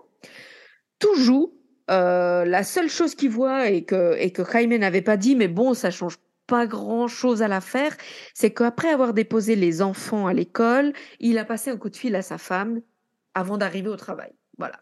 Alors, il lui demande de quoi vous avez parlé. Il dit « bah... » Rien, enfin, conversation quotidienne, quoi, tu vois, genre, j'ai déposé les filles, oublie pas de faire ci, oublie pas de faire ça, euh, je vais ouais, faire ça, je vais arriver à telle heure. Bonne enfin, journée, vois, voilà. Ouais, la, les banalités de chaque jour. Bah ouais. Et puis, euh, donc, ils vont chercher justement ce coup de fil à une heure et demie euh, que Jaime a reçu de, de mm-hmm. cette personne peut, enfin, anonyme et que lui pensait être un canular. Il retrace l'appel et puis il découvre que l'appel a été passé dans un cybercafé d'une autre ville. D'une ville juste adjacente, hein, mais euh, ça reste quand même oui. un, autre, un autre endroit. Alors, ils vont dans ce cybercafé, ils expliquent la situation, les flics donc, et puis euh, ils demandent au gars qui s'en occupe, au gérant, euh, est-ce qu'il se souvient ? Puis il dit « oui, je me souviens d'un gars, il était très bizarre, euh, il, un peu, euh, il, il avait l'air pressé, et puis euh, il voulait vite payer, vite partir ». Et puis il dit... Ben, ceci dit, le gars se rappelle de ça plus d'une semaine après, du coup. Oui, alors là, c'est pas clair combien de temps après c'est cette... Euh... Je pense qu'ils ont regardé assez vite quand même ce coup de fil, dans la mesure où Jaime a tout de suite dit « Ah, bah, j'ai reçu ce coup de fil », tu vois. Donc, c'est oui, clairement c'est... très vite ce qu'ils vont faire. Donc, je sais pas combien de jours c'était après. D'accord. Mais en plus, comme... Ils ont exactement l'heure à laquelle l'appel a été passé. Le gérant, il peut oui. regarder un peu tout ce qui s'est passé ce jour-là, donc ça lui donne quelques indications. C'est vrai. Il pose la question à, aux gens qui sont là, voir s'il y a des témoins. Et puis, le peu de témoins qu'il y a décrivent un homme, fin de la trentaine, chauve. Mais il faut une sorte de portrait robot, mais très honnêtement, euh, moi, j'ai vu le portrait robot... Pff, autre que d'être chauve, euh, ça peut être n'importe qui, tu vois, je veux dire. Okay. Tu sais juste qu'il est chauve, il est... blanc au sens où il n'est pas noir, mais il peut être mmh. indigène ou pas, on n'en sait rien. Et puis, en regardant un peu ses décomptes de téléphone, et cetera, ses listes de téléphone, la police, là, quand même remarque un truc un peu particulier, et c'est que quand Viviane, la fille de quatorze ans, appelle son mmh. père depuis la maison pour dire « Maman est par là, il n'y a personne, mais il y a tous ces trucs bizarres et tout. » Ouais. Jaime part à la police pour déposer un avis de disparition, mais à aucun moment, il n'essaie d'appeler sa femme sur son portable. Mmh.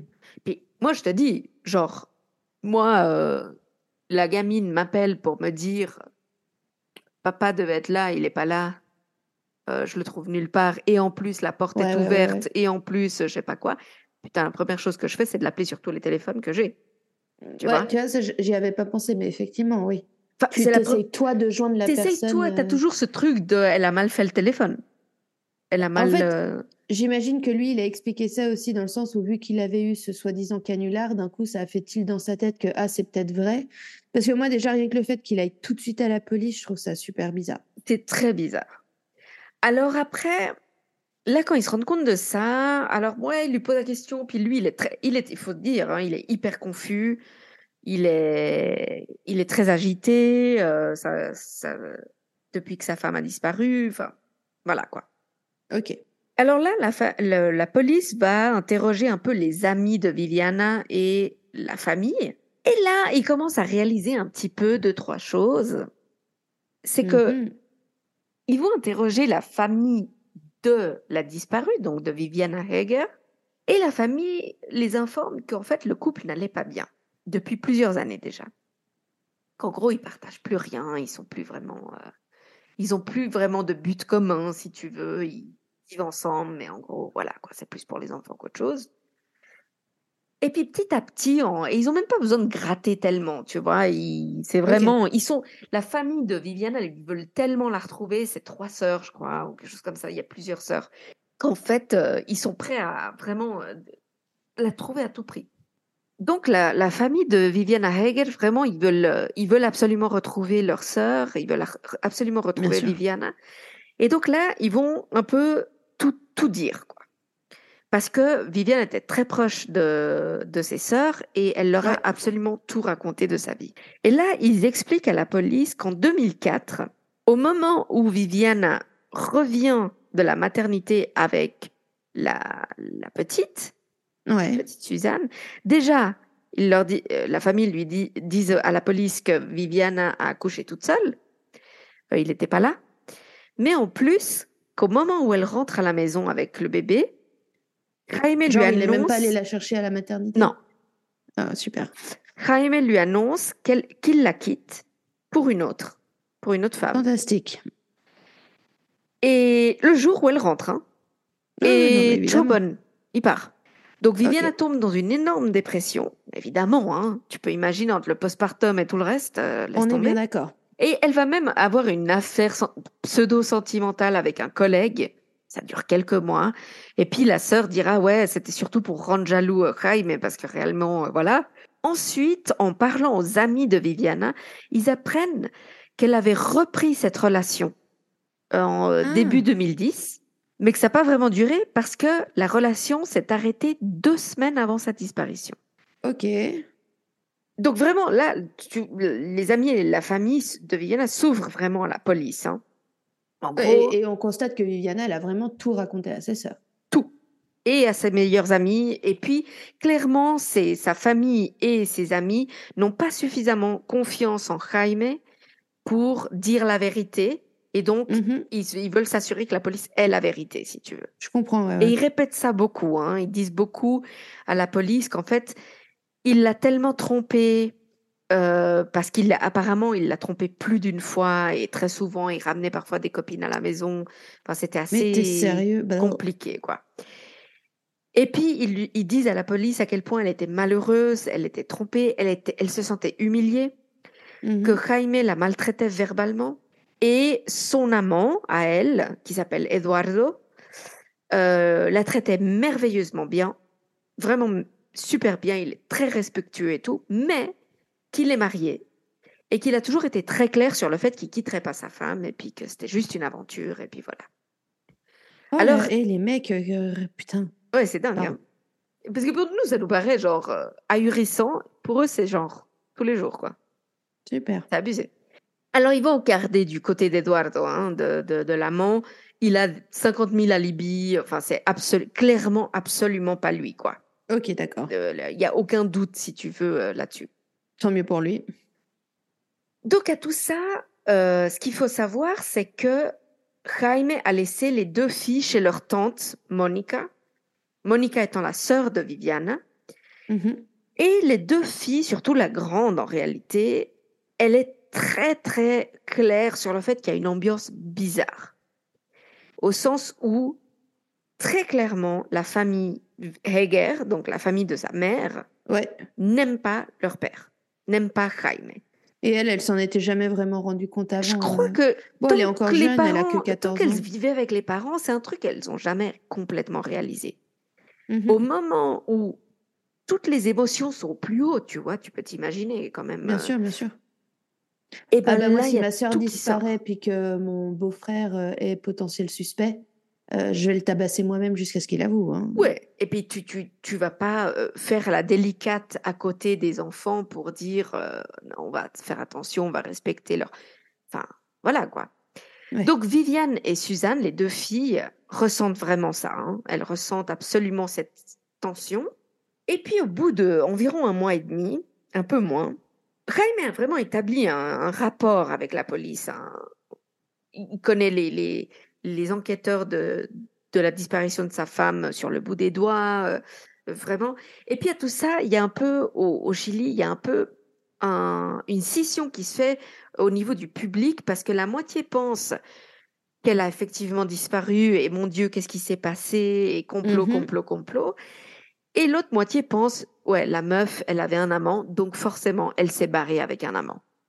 Voilà, ah. elle s'est barrée, elle a abandonné son pauvre mari, elle a abandonné ses pauvres enfants. Oui, parce que c'est vrai que ça fait un mois qu'elle a disparu, mais comme tu le disais, tous les journaux en parlent, quoi. Tous les journaux en parlent, et puis il n'y a pas une seule trace, il hein, n'y a rien. Et donc, au bout de, de presque un mois et demi, une quarantaine de jours, l'enquêteur principal appelle Jaime chez lui, et lui dit, écoutez...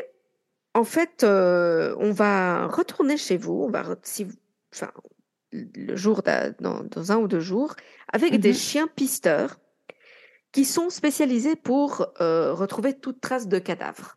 Ouais. Alors, il lui explique que c'est parce que, ben, à ce stade, au bout de quarante jours, peut-être que sur le terrain, il trouve quelque chose, peut-être que c'est mm-hmm. quelque chose qu'il ne pouvait pas voir le premier jour, et cetera, et cetera. Jaime, il leur dit qu'il a quelques doutes sur l'efficacité de, ce, de cette procédure. Donc, il demande en fait à, à voir. Et c'est là où vraiment tu te vois que c'est le, le privilège des riches, hein, surtout dans des pays comme ça. Oui, clairement. Où le, le lendemain, le, le, l'enquêteur l'emmène sur le terrain de test, là où ils entraînent les chiens. Et puis, il dit, ben voilà, allez cacher ça. Puis, c'est un bout de, de torchon qui est imbibé d'une hormone Euh, que sécrètent généralement les, les corps en décomposition. Hein. Ouais. Et Jaime va le cacher quelque part. Et puis ensuite, ils amènent les chiens. Et les chiens le t- trouvent le truc en quelques secondes. Quoi. Dans une grande forêt, ils trouvent le truc en... Mais super ouais, rapidement. Mais ils sont, c'est abusé, ces chiens-là. C'est abusé comme ils sont, euh, comme ils, ils sont entraînés. Et puis, bah, ils disent, ben voilà. Et puis, ils disent, ah ouais, effectivement, ils trouvent ça vachement vite. Ouais, ouais, effectivement. Donc, on ira demain chez vous. Ils lui disent. Mmh. Et ce même soir, c'est le dix août donc, c'est quarante-deux jours après la disparition de Viviana, Haeger. Jaime appelle la police, appelle l'enquêteur en question, et on peut entendre hein, l'appel, euh, on, le, on le trouve sur Internet, et il dit euh, « Vous devez venir tout de suite, vous devez venir urgemment à la maison. » Sure. « Pourquoi? Qu'est-ce qui se passe ?» Et ils disent euh, « Elle est là. » Il fait « Quoi ?» Il dit « Oui, elle est là. » Ils disent « Mais qui ?» Il dit « Viviana. » Puis il dit « Mais comment ça, elle est revenue ?» Puis il dit « Elle est morte. » Re- venez tout de suite, elle est morte. Bref, les flics ouais, débarquent. C'est un peu, euh, enfin... Les flics débarquent, mais alors, euh, genre, euh, alors c'est pas le SWAT team parce qu'en l'occurrence pas besoin, mais euh, ils débarquent en force, hein, euh, quand même. J'imagine bien, oui. Et en fait, Jaime explique qu'il a senti une mauvaise odeur mm-hmm. dans sa chambre. Et il n'arrivait pas à se défaire de cette odeur, il n'arrivait pas à s'expliquer l'odeur. Et puis, il a commencé à essayer de suivre l'odeur. Et puis, il s'est rendu compte que euh, ça venait de derrière le, une petite porte qui menait au vide sanitaire. Donc, il faut imaginer, c'est une sorte de petite entrée, c'est même pas une vraie porte, hein. C'est un petit, une, une mini-entrée en bois qui donne sur... l'entretoit, si tu veux, c'est sous le toit, mais c'est là où il y a toutes les canalisations. C'est une partie où il y a t'as l'isolation, t'as la canalisation et tout. Donc c'est pas une partie habitable, tu vois, c'est quelque chose que okay. tu caches. Et l'accès à cette partie-là euh, se fait par la chambre euh, du couple. Et donc il ouvre cette petite porte, puis il rentre là, comme de pour par voir. Hasard, c'est aujourd'hui qu'il a senti Exactement. Une odeur. Et comme de par hasard, c'est là où il trouve le corps de sa femme. En position fétale, en état de décomposition avancée, bien évidemment. Hein, au bout de quarante jours, ouais. Alors bon, le bordel, hein ? Parce que quand même. Ouais. Donc, les flics arrivent, prennent toutes les photos, enfin, c'est le, c'est le truc de malade. Le corps est emmené chez le médecin légiste. Jaime, euh, bah, il va dormir chez un ami parce qu'il ne peut pas rester dans la maison. Mm-hmm. Et il oublie quand même d'appeler ses filles hein, pour leur dire que leur mère est morte. Bon, ça doit une co- être une conversation pas simple. Hein. Non, pas simple. Maintenant, elles l'apprennent le jour suivant euh, par la télé. Ah, ouais, ouais, c'est ouais, pas cool non plus. Non. Et là, c'est vraiment le choc au Chili. Le, c'est le choc. Hein. Médiatiquement, c'est, c'est genre « What the fuck ?» Parce que quand même, la police était quinze jours à la maison. Soi-disant, oui, oui, ils oui. ont fouillé partout. Bien sûr. Et là, quand ils disent à la police, non, mais vous vous foutez de notre gueule. Vous étiez pendant quinze jours, vous avez fouillé quoi, la cuisine ? Genre, c'est, bah, quoi, c'est une vous... femme, elle est à la cuisine, c'est bien. Mais cool. Ouais, c'est un peu ça, quoi. Et puis, alors, l'excuse que donne la police, c'est que pour fouiller, ils ont demandé à Jaime des plans de la maison. Parce que Jaime avait fait construire la maison. Oui. Et que, soi-disant, sur les plans que Jaime a donnés, Le, le vide sanitaire n'apparaît pas. Alors, soit, moi je veux bien, hein, mais à tout ça, genre, tu vois pas la petite porte qui est dans la chambre. Ouais, c'est plus un genre enfin, de trappe au final. Oui, c'est comme une trappe, et c'est exactement ça. C'est comme une trappe, c'est pas une petite Mur. porte, c'est une trappe, exactement. Mais tu, si tu veux, tu peux entrer, mais presque à quatre, ouais, à quatre pattes, mais tu, tu dois vraiment te baisser, quoi. Ouais, ouais, ouais. Enfin, moi je suis hallucinée de cette histoire, hein, parce que quand même. Une chose, c'est de, qu'elle ne soit pas sur les plans. Une autre chose, c'est que putain, t'as une putain de trappe. Tu la vois. Tu demandes même. Genre, ah c'est bah quoi non, elle n'est pas sur les plans, donc elle n'existe pas. En elle vrai, n'existe pas, ne, je ne l'ai pas vue. Puis voilà. Si tu regardes, parce qu'il y a des images, hein, la porte de la trappe est d'une couleur différente au mur. Donc, c'est ah même oui, pas plus, que ouais, ça peut se cacher genre, un petit euh, peu, ouais. tu vois. Et c'est pas genre, il y avait une œuvre d'art devant ou non. quelque chose, quoi. Non, parce que c'est des trappes que tu ne peux pas... Euh, Obstruer. Tu peux pas obstruer parce qu'en cas de, de plein de choses, il faut que tu puisses arriver euh, aux ouais, canalisations, ouais. aux sorties de gaz, et cetera, et cetera. Bref, une autopsie préliminaire qui est faite très très rapidement. Alors c'est pas une autopsie complète, hein, c'est vraiment les genre les premières analyses de, de du médecin ouais, légiste ouais, ouais. disent qu'il semble qu'elle soit morte d'asphyxie, qu'elle soit morte pardon d'asphyxie, mais qu'il n'y a aucune blessure attribuable à un tiers a priori. All right. Et l'idée, c'est qu'elle se serait donné la mort parce qu'il trouve qu'elle a été... qu'il semblerait qu'elle ait, elle ait avalé des, des, des, un produit toxique. Alors pour l'instant, c'est tout ce qu'ils peuvent dire. Non, mais du coup, leur idée, c'est qu'elle a, elle a pris ça, elle est allée se foutre dans le vide sanitaire et, euh, pour mourir. Exactement. En gros, la famille n'y croit pas, évidemment, hein. Pas une seule seconde. On ne peut pas les blâmer, quoi. Voilà. Oui, parce que vraiment, encore une fois, hein, comme tu dis, l'idée, ce serait que elle, est, elle, a, elle s'est douchée, elle s'est habillée, elle est allée laisser les clés dans la voiture, elle est re-rentrée par la porte arrière de la maison qu'elle a laissée ouverte pour une raison ou une autre. Mmh. Elle a déballé des tonnes de choses sur son lit. À tout ça, à un moment ou à un autre, ce jour-là ou des jours précédents, elle a fait disparaître un appareil photo, un caméscope et des bijoux et un petit coffre qui avait de l'argent. Ouais. Petit coffre qu'ils ont retrouvé à côté d'elle, by the way, hein, avec environ mille euros dedans. Okay.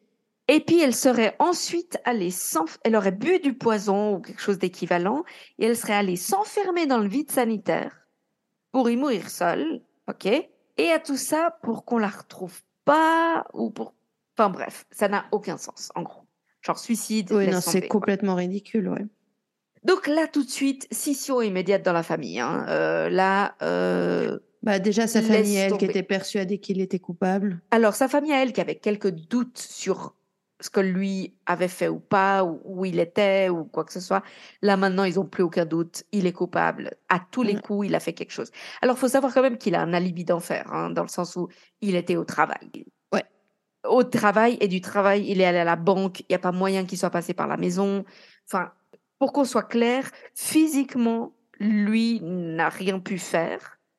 Mais okay. La famille de Viviana est persuadée qu'il est impliqué d'une manière ou d'une autre. Genre, il a, il a commandité ou... Exact. À tout ça, les filles, Viviane et Suzanne, sont récupérées par leur père et elles n'ont plus de contact avec la famille de leur mère. Parce que les filles sont complètement du côté de leur père, elles, elles veulent rester avec leur père, elles ne veulent rien savoir d'autre.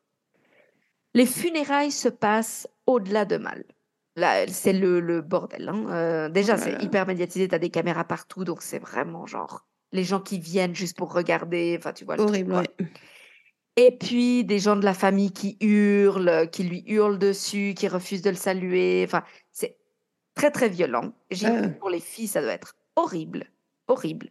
En octobre, l'autopsie, l'enquête d'autopsie euh, sort et elle conclut à un empoisonnement par herbicide. Alors, ils ont, encore une fois, ils ont un grand terrain. D'accord ? Il y avait des, des outils de jardinage et autres. Donc, ce okay. serait très normal pour eux d'avoir de l'herbicide. Ce n'est pas un truc complètement euh, étrange. Euh, que... euh, de toute façon, si tu as un jardin, en général... On apprend à ce moment-là aussi qu'à l'entrée du, du vide sanitaire, donc au moment où ils entrent par la trappe, il y a sur le côté de la mort au rat. Il y a, ils trouvent un, une boîte de mort au rat ouais. avant d'arriver au corps de Viviana. Donc, ils arrivent très vite à la conclusion de l'empoisonnement, évidemment. C'est, mais c'est les examens toxicologiques qui, ensuite, le, le confirment. Confirment, oui, bien sûr. Et à ce moment-là, on apprend quand même aussi que le T-shirt qu'elle portait, on suppose, au moment de sa mort, vu qu'elle a été trouvée dedans, a étrangement disparu de la boîte de preuves qu'ils ont recueillie. C'est, c'est bah, ils ne retrouvent pas le T-shirt. C'est quoi ce bordel ? Il ne se passe rien pendant un an, figure-toi. Mais non. Alors, ils enquêtent, hein, je dis pas, parce qu'à tout ça, il y a quand même l'idée qu'elle a été tuée. Non, mais ils mais... enquêtent quoi, en faisant des barbecues hein. Mais écoute, il se passe rien, il se passe pas grand-chose. Jaime, lui, euh, il est interrogé plusieurs fois, mais il, il vit avec ses deux filles, il a... voilà, hein, ils avancent dans leur vie. Dans l'un des interrogatoires, Jaime explique que, en fait, Viviana vivait dans un stress permanent parce que Euh, lui avait reçu des menaces de mort. Ça, c'est nouveau, ça. Oui, il avait reçu des menaces de mort, notamment lui disant de l- quitter Viviana, qu'il devait quitter Viviana, sinon il serait tué. C'est quoi ce... Et Viviana le vivait très mal, ça, c'est ce que lui dit. Et à ce moment-là, lui commence à insister sur le fait qu'elle avait un amant, et cetera, et cetera. Mais bon, les flics, ils savent que son amant, ils savent qui c'était, et ils savent qu'il a un alibi, donc il y a... Voilà. Mais tu vois vraiment le gars qui essaye de pousser ça vers quelqu'un d'autre, un tiers. Ah non, mais il euh, y en a, ils se sont fait...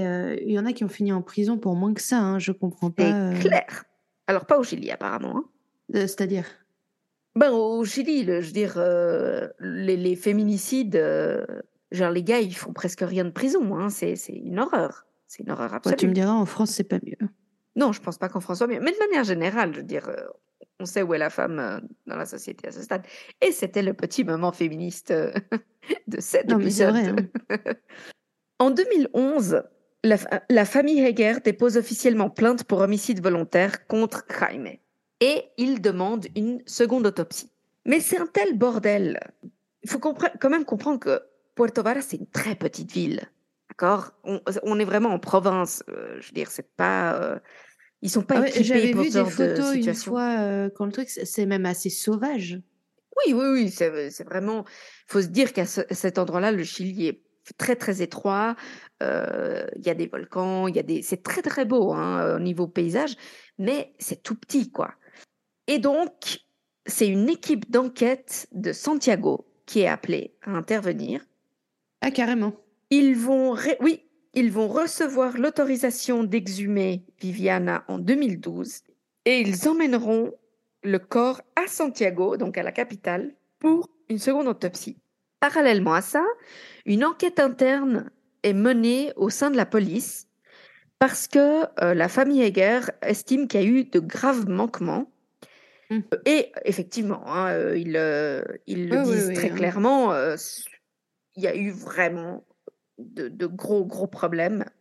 Et donc, évidemment, les, les conclusions de l'enquête interne seront assez claires. Hein. C'est qu'il y a eu des manquements, il y a des policiers qui vont être mis à la retraite, d'autres qui vont recevoir des avertissements. Enfin, c'est, ils ont, ils ont laissé passer une, énormément de choses. Et puis, la, le fait aussi que c'était un, un homme d'une certaine classe sociale, ils ont vu ouais. à quel point euh, il y avait une déférence pour lui que, que, qu'ils n'auraient pas eu pour quelqu'un d'autre, quoi, tout simplement. C'est ça qui est fou, quand même. Ah ouais, non, mais ça, là, c'est, c'est, c'est, c'est des pays très classistes dans ce sens-là. Hein. Oui. Les conclusions de la deuxième autopsie sortent, et là, le, le médecin légiste à Santiago dit, bon, effectivement, euh, euh, asphyxie, hein, il n'y a pas de doute, elle a été tuée, euh, c'est, c'est la cause okay. de la mort. Ça, c'est vraiment ça, voilà. C'est, la, c'est ça. Mais, en revanche, il trouve des ecchymoses au poignet, des bleus mmh. au coude et à la tête. C'est fou qu'ils puissent voir ça euh, plus d'un an plus tard. Euh... Ouais. Donc, on en revient à Jaime et puis il commence à, à enquêter un petit peu dessus parce que maintenant, il y a un avocat d'une partie adverse. Hein. La, la famille de, de Viviana Haeger se porte partie civile. Euh, c'est eux qui portent plainte. Donc, il y a une enquête de ce côté-là. Et puis, ce qu'ils découvrent, c'est que peu de temps avant deux mille dix... Euh, parce que la boîte qu'avait fondée initialement Jaime Anguita euh, était sur le point de faire faillite, il avait mis tous les biens immobiliers au nom de Viviane, tous le, tout leurs biens immobiliers. Et okay. surtout, il avait un peu, alors forcé, c'est peut-être un gros, grand mot, mais il avait fait euh, prendre à Viviane une assurance vie. Hmm. Voilà. Et là, ils se rendent compte qu'en fait, ben, tous les biens immobiliers sont maintenant à son nom à lui. Évidemment, bah oui. Et il essaye de récupérer leur, l'argent de l'assurance vie. Ça, par contre, ça a bloqué euh, parce que l'enquête n'était pas fermée. Oui, était, quand même, ok, il y a un close, minimum de décence. Si Donc, euh... le, le, l'assurance, elle a dit, non, non, mon gars, tu attends un petit peu. Mais Jaime, il vit une vie très tranquille. Hein. Il n'est absolument pas euh, oui, inquiété. Genre, euh, boulot, euh, exactement. Et puis, je veux dire, elle porte plainte, mais il ne se passe rien, tu vois. Parce que c'est une enquête, et puis autre que demander la deuxième autopsie, il ne se passe rien. Parce D'accord. qu'ils n'ont aucune preuve que lui ait été impliqué. Donc, enfin, quelque la part... de Viviana, elle devait péter un boulon. Ouais. Et là, on passe en deux mille quinze. Donc, tu vois combien de temps est passé, hein, déjà. Mm-hmm. On est cinq ans après la disparition et donc la mort de Viviana, parce qu'à tout ça, ils estiment qu'elle est morte le jour même, hein, juste pour qu'on soit très, très clair. Ouais, le jour de sa disparition, c'est oui, vraiment oui, le jour de son est... décès. Oui, et puis ils estiment qu'elle, euh, qu'elle est morte dans la matinée. Ok.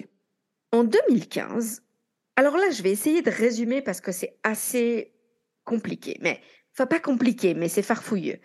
Une prisonnière appelle, une, une femme qui est en prison en réalité, appelle l'avocat de euh, la famille Haeger et puis du, euh, appelle le procureur à Puerto Montt, qui est une petite ville tout près de Puerto Varas, presque collée à Puerto Varas.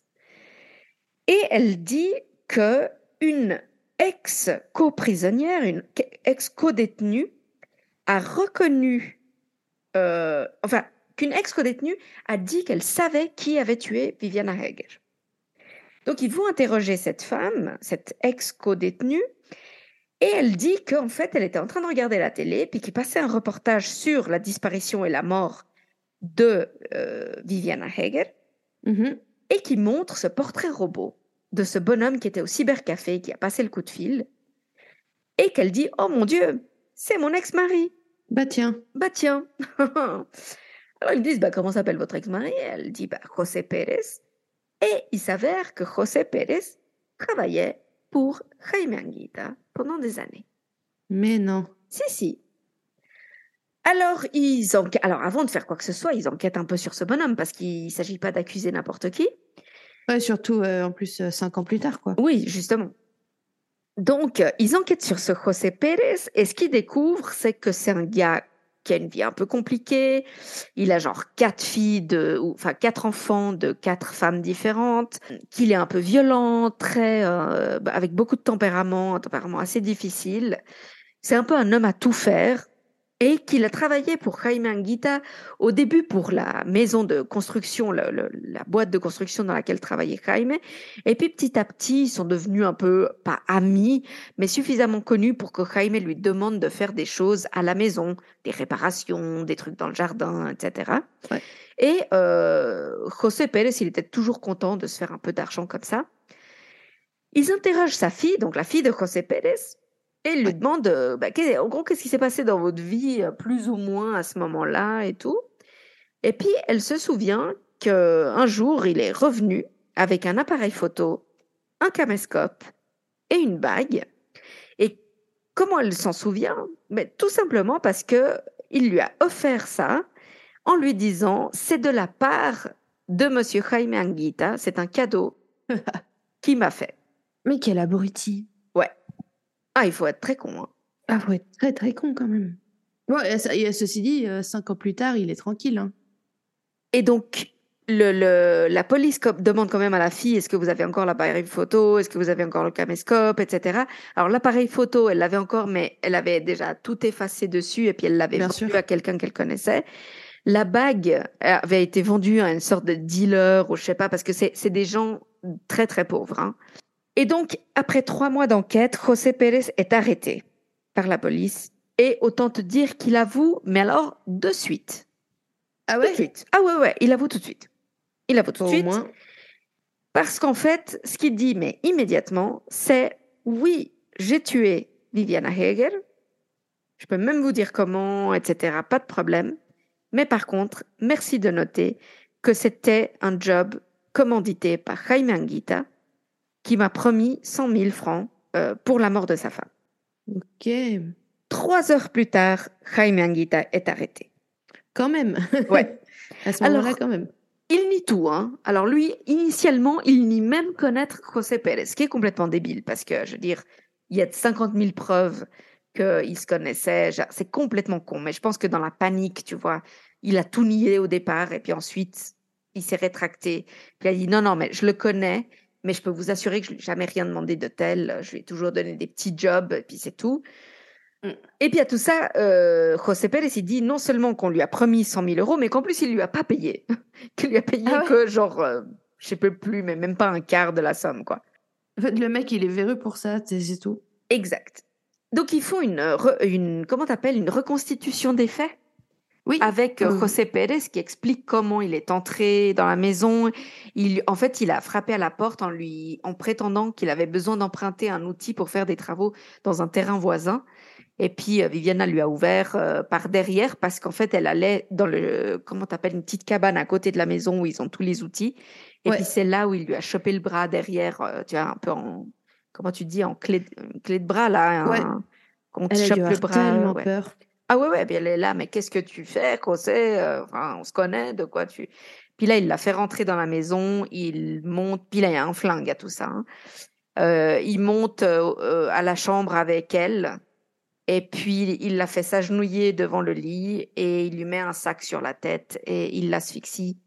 Et ensuite, il explique comment euh, il est allé la déposer dans le, le vide sanitaire et il a farfouillé dans la chambre pour voler quelques trucs à la demande de Jaime Anguita, apparemment, qui lui aurait dit il faut faire passer ça pour un cambriolage. Le mec a un flingue et il va, il l'asphyxie, cet abruti. Ouais. C'est super long en plus d'asphyxier quelqu'un. Mais en fait, euh, apparemment, tout, selon lui, tout avait été demandé par Jaime Anguita. Ça okay. veut dire l'asphyxie. Il fallait que ce soit un truc où il ne laisse pas de balles, où il laisse pas de... Donc, le flingue était là pour lui faire peur, en fait. Hein. Oui. Et puis, euh, ensuite, il prend deux bus différents pour se retrouver dans ce cybercafé euh, dans une autre ville. Et il appelle Jaime Anguita. Selon lui, c'était prévu qu'il devait l'appeler. Il avait un script de ce qu'il devait lui dire, c'est-à-dire de lui dire « j'ai kidnappé votre femme ». C'était prévu que Jaime Anguita lui raccrocherait au nez. Tout était prévu. Ouais, tout était... Selon lui, en tout cas, tout était... Selon euh, lui, déjà... tout était calculé, tout était prévu. La famille Haeger est soulagée parce qu'enfin, ils ont la preuve de ce qu'ils ont toujours avancé. C'est ça. Et c'est en deux mille dix-sept qu'aura lieu le qu'auront lieu les procès de Jaime Anguita et de José Pérez. Alors, la première chose, c'est qu'il y a euh, aucune preuve de transfert d'argent entre euh, Jaime et José. Mais bon, ah ouais? En soi, ça ne veut rien dire. Il peut avoir pris de l'argent en cash et puis lui donner... Enfin, c'est vrai. Voilà. Et puis, surtout, José est un très mauvais témoin. Parce qu'en fait, il dit initialement qu'il lui avait, il avait accepté ce job parce qu'il avait besoin de l'argent, parce que sa copine du moment avait des problèmes de santé et que c'était très, très cher. Puis ensuite, ils se rendent compte que le problème de santé qu'elle avait, en fait, était complètement payé par l'État et par son assurance. Donc, c'est, c'est vraiment con parce qu'il n'avait pas besoin de mentir quelque part, si tu veux. Et puis, oui, oui. Euh, en, en mentant, il s'est un peu foutu dans la merde tout seul. Bon, il n'a pas l'air très malin, le José. Non, non, pas très. Donc, il fait un très, très mauvais témoin. Mais maintenant... Ce qui est quand même dingue, c'est que, et c'est là où tu te dis, c'est là où tu mets le doute, tu vois, parce que tu pourrais dire, attends, il n'y a aucune preuve. Ils ne trouvent rien de particulier qui ne soit pas circonstanciel, on va dire, entre mm-hmm. Jaime Anguita et José Pérez. Mais ce qu'il faut savoir, c'est qu'au Chili, je ne sais pas si c'est la même chose ici, j'ai aucune idée. Au Chili, tu prends plus de tôle si tu es tueur à gages que si tu commets un vol qui mène à un homicide. Euh, oui, c'est, mais c'est un coup de, c'est, c'est à cause de la, du fait de préméditer. J'ai, j'ai aucune idée, je sais pas. Je sais juste que José Pérez aurait eu aucune raison valable de dire qu'il avait été tueur à gages pour Jaime Anguita, plutôt que de dire j'ai, j'ai cambriolé et tué euh, sur le coup Viviana Haeger. Il aurait pris moins de prison. Ouais. Il risquait plus de prison en disant qu'il était tueur à gages. Donc, et puis il avait été prévenu par son avocat de ça. J'imagine bien, oui. Donc, au bout d'un moment, quand tu insistes dessus, tu peux te dire, est-ce que c'est vrai, est-ce que c'est faux, tu vois. Le vingt-huit septembre deux mille dix-sept, Jaime Anguita est acquitté de tout. Ah ouais? Ouais. Le jury estime, les juges estiment qu'il n'y a aucune preuve concluante contre lui. Il n'y a pas assez de preuves. Tout est circonstanciel. Il n'y a rien qui puisse prouver qu'il a commandité quoi que ce soit. Et il est libéré et acquitté, blanchi, immédiatement. Eh bien. Moins d'un mois après, José Pérez est lui condamné à dix ans de prison. Oui, parce qu'il a quand même, même si c'est euh, commandité par quelqu'un d'autre, il a quand même techniquement tué quelqu'un. Ah oui, oui, il a commis un, un homicide volontaire. En deux mille dix-neuf, un journaliste chilien euh, fait une énorme enquête de... Il sort un livre à ce moment-là, mais l'enquête, ça fait plus de quatre ans qu'il l'a fait, hein, sur ce dossier. Et il sort un livre qui donnera naissance à une série Netflix que tu trouves euh, sur nos, notre Netflix, qui s'appelle eh, quarante y dos Días en la Oscuridad. Donc, c'est, je ne sais pas comment ça a été traduit, mais j'imagine que c'est quarante-deux jours d'obscurité ou dans l'obscurité. Ouais. Qui est apparemment, alors je l'ai pas vu encore. Donc hein, c'est mais une fiction quand même. C'est basé c'est sur une l'histoire, fiction, mais, c'est une mais fiction. Complètement basée sur cette histoire.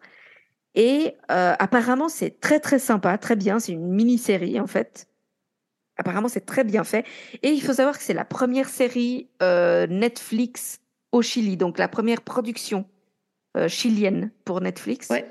Et apparemment vraiment, euh, encore une fois, j'en ai entendu beaucoup de bien.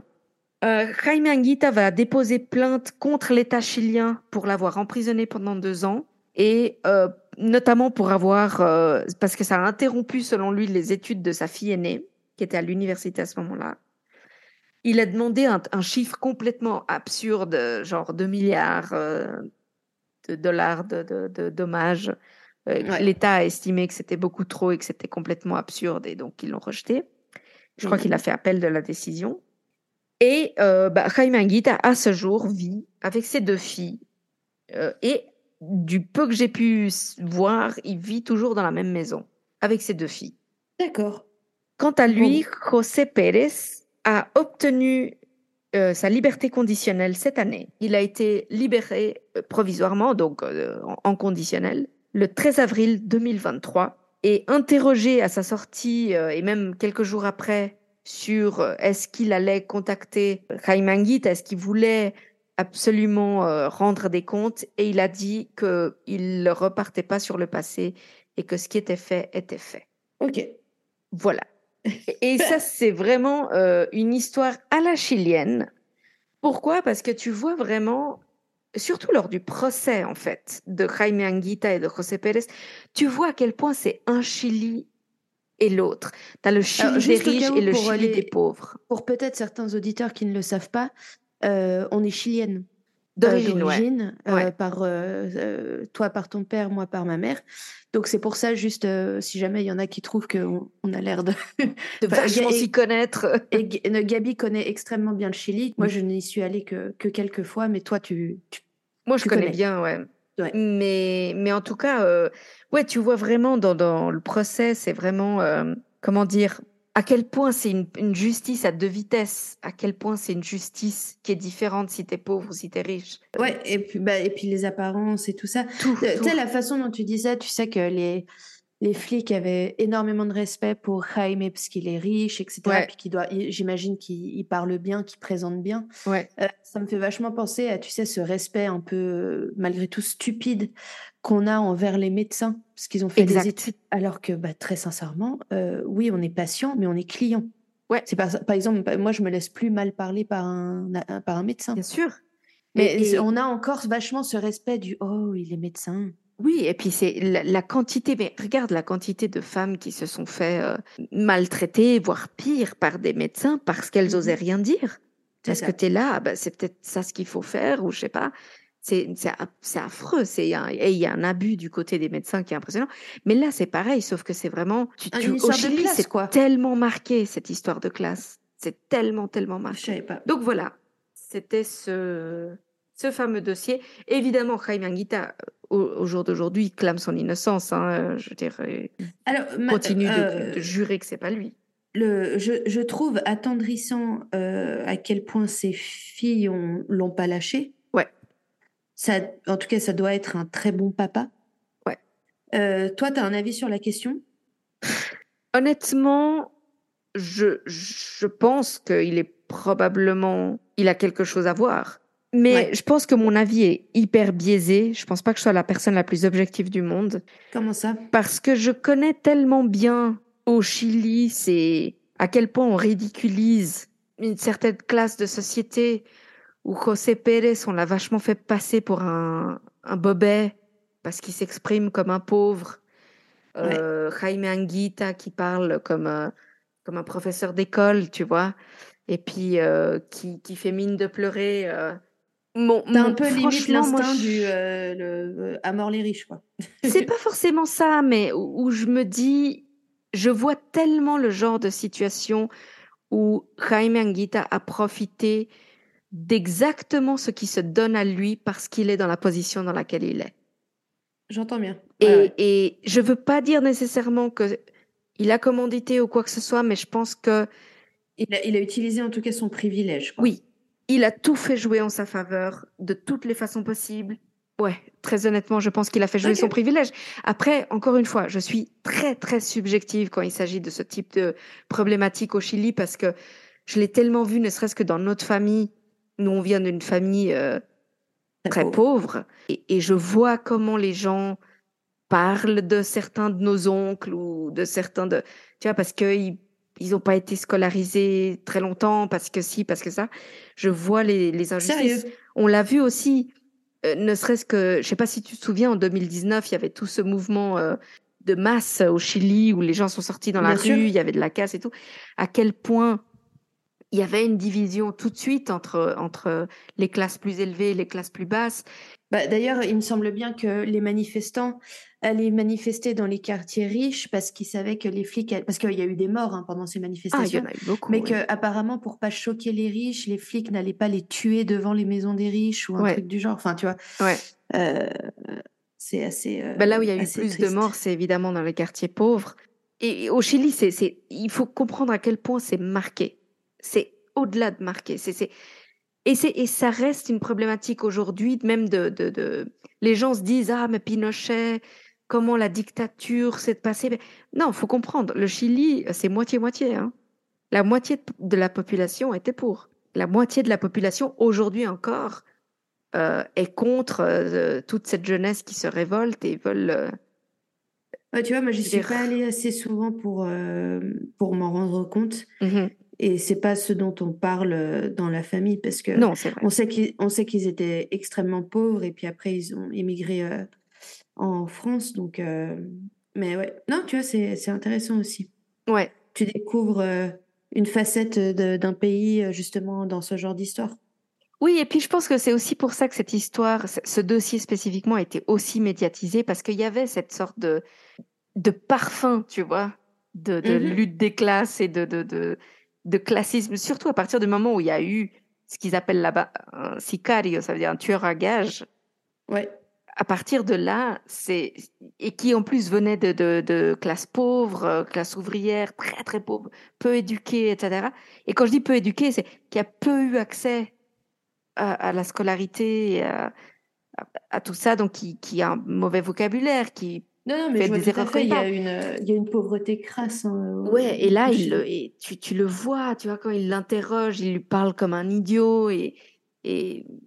ouais, c'est, c'est, c'est, c'est très difficile pour moi d'être objectif dans ces moments-là. Mais de là à accuser un gars de, de, d'avoir fait assassiner sa femme, honnêtement, perso, je pense que oui. Bon, de toute façon, à ce stade, on le saura jamais, puis il s'en est bien sorti, quoi. Exact. Exact. Alors, lui se plaint parce qu'il a fait deux ans de prison, mais... Sa femme, elle est morte, quoi. Voilà. Donc, ça, c'était mon histoire. Bah, écoute... Euh... Ouais, bah, intéressant. Bien. Ouais, puis je me suis dit, je, je sors un peu de, des sentiers... Euh, des sentiers, euh, tu vois, français, ou... Euh... je me suis dit, ah, okay, ah, carrément, un autre ouais. pays, c'est sympa aussi. Euh... Non, mais moi aussi, il faut que...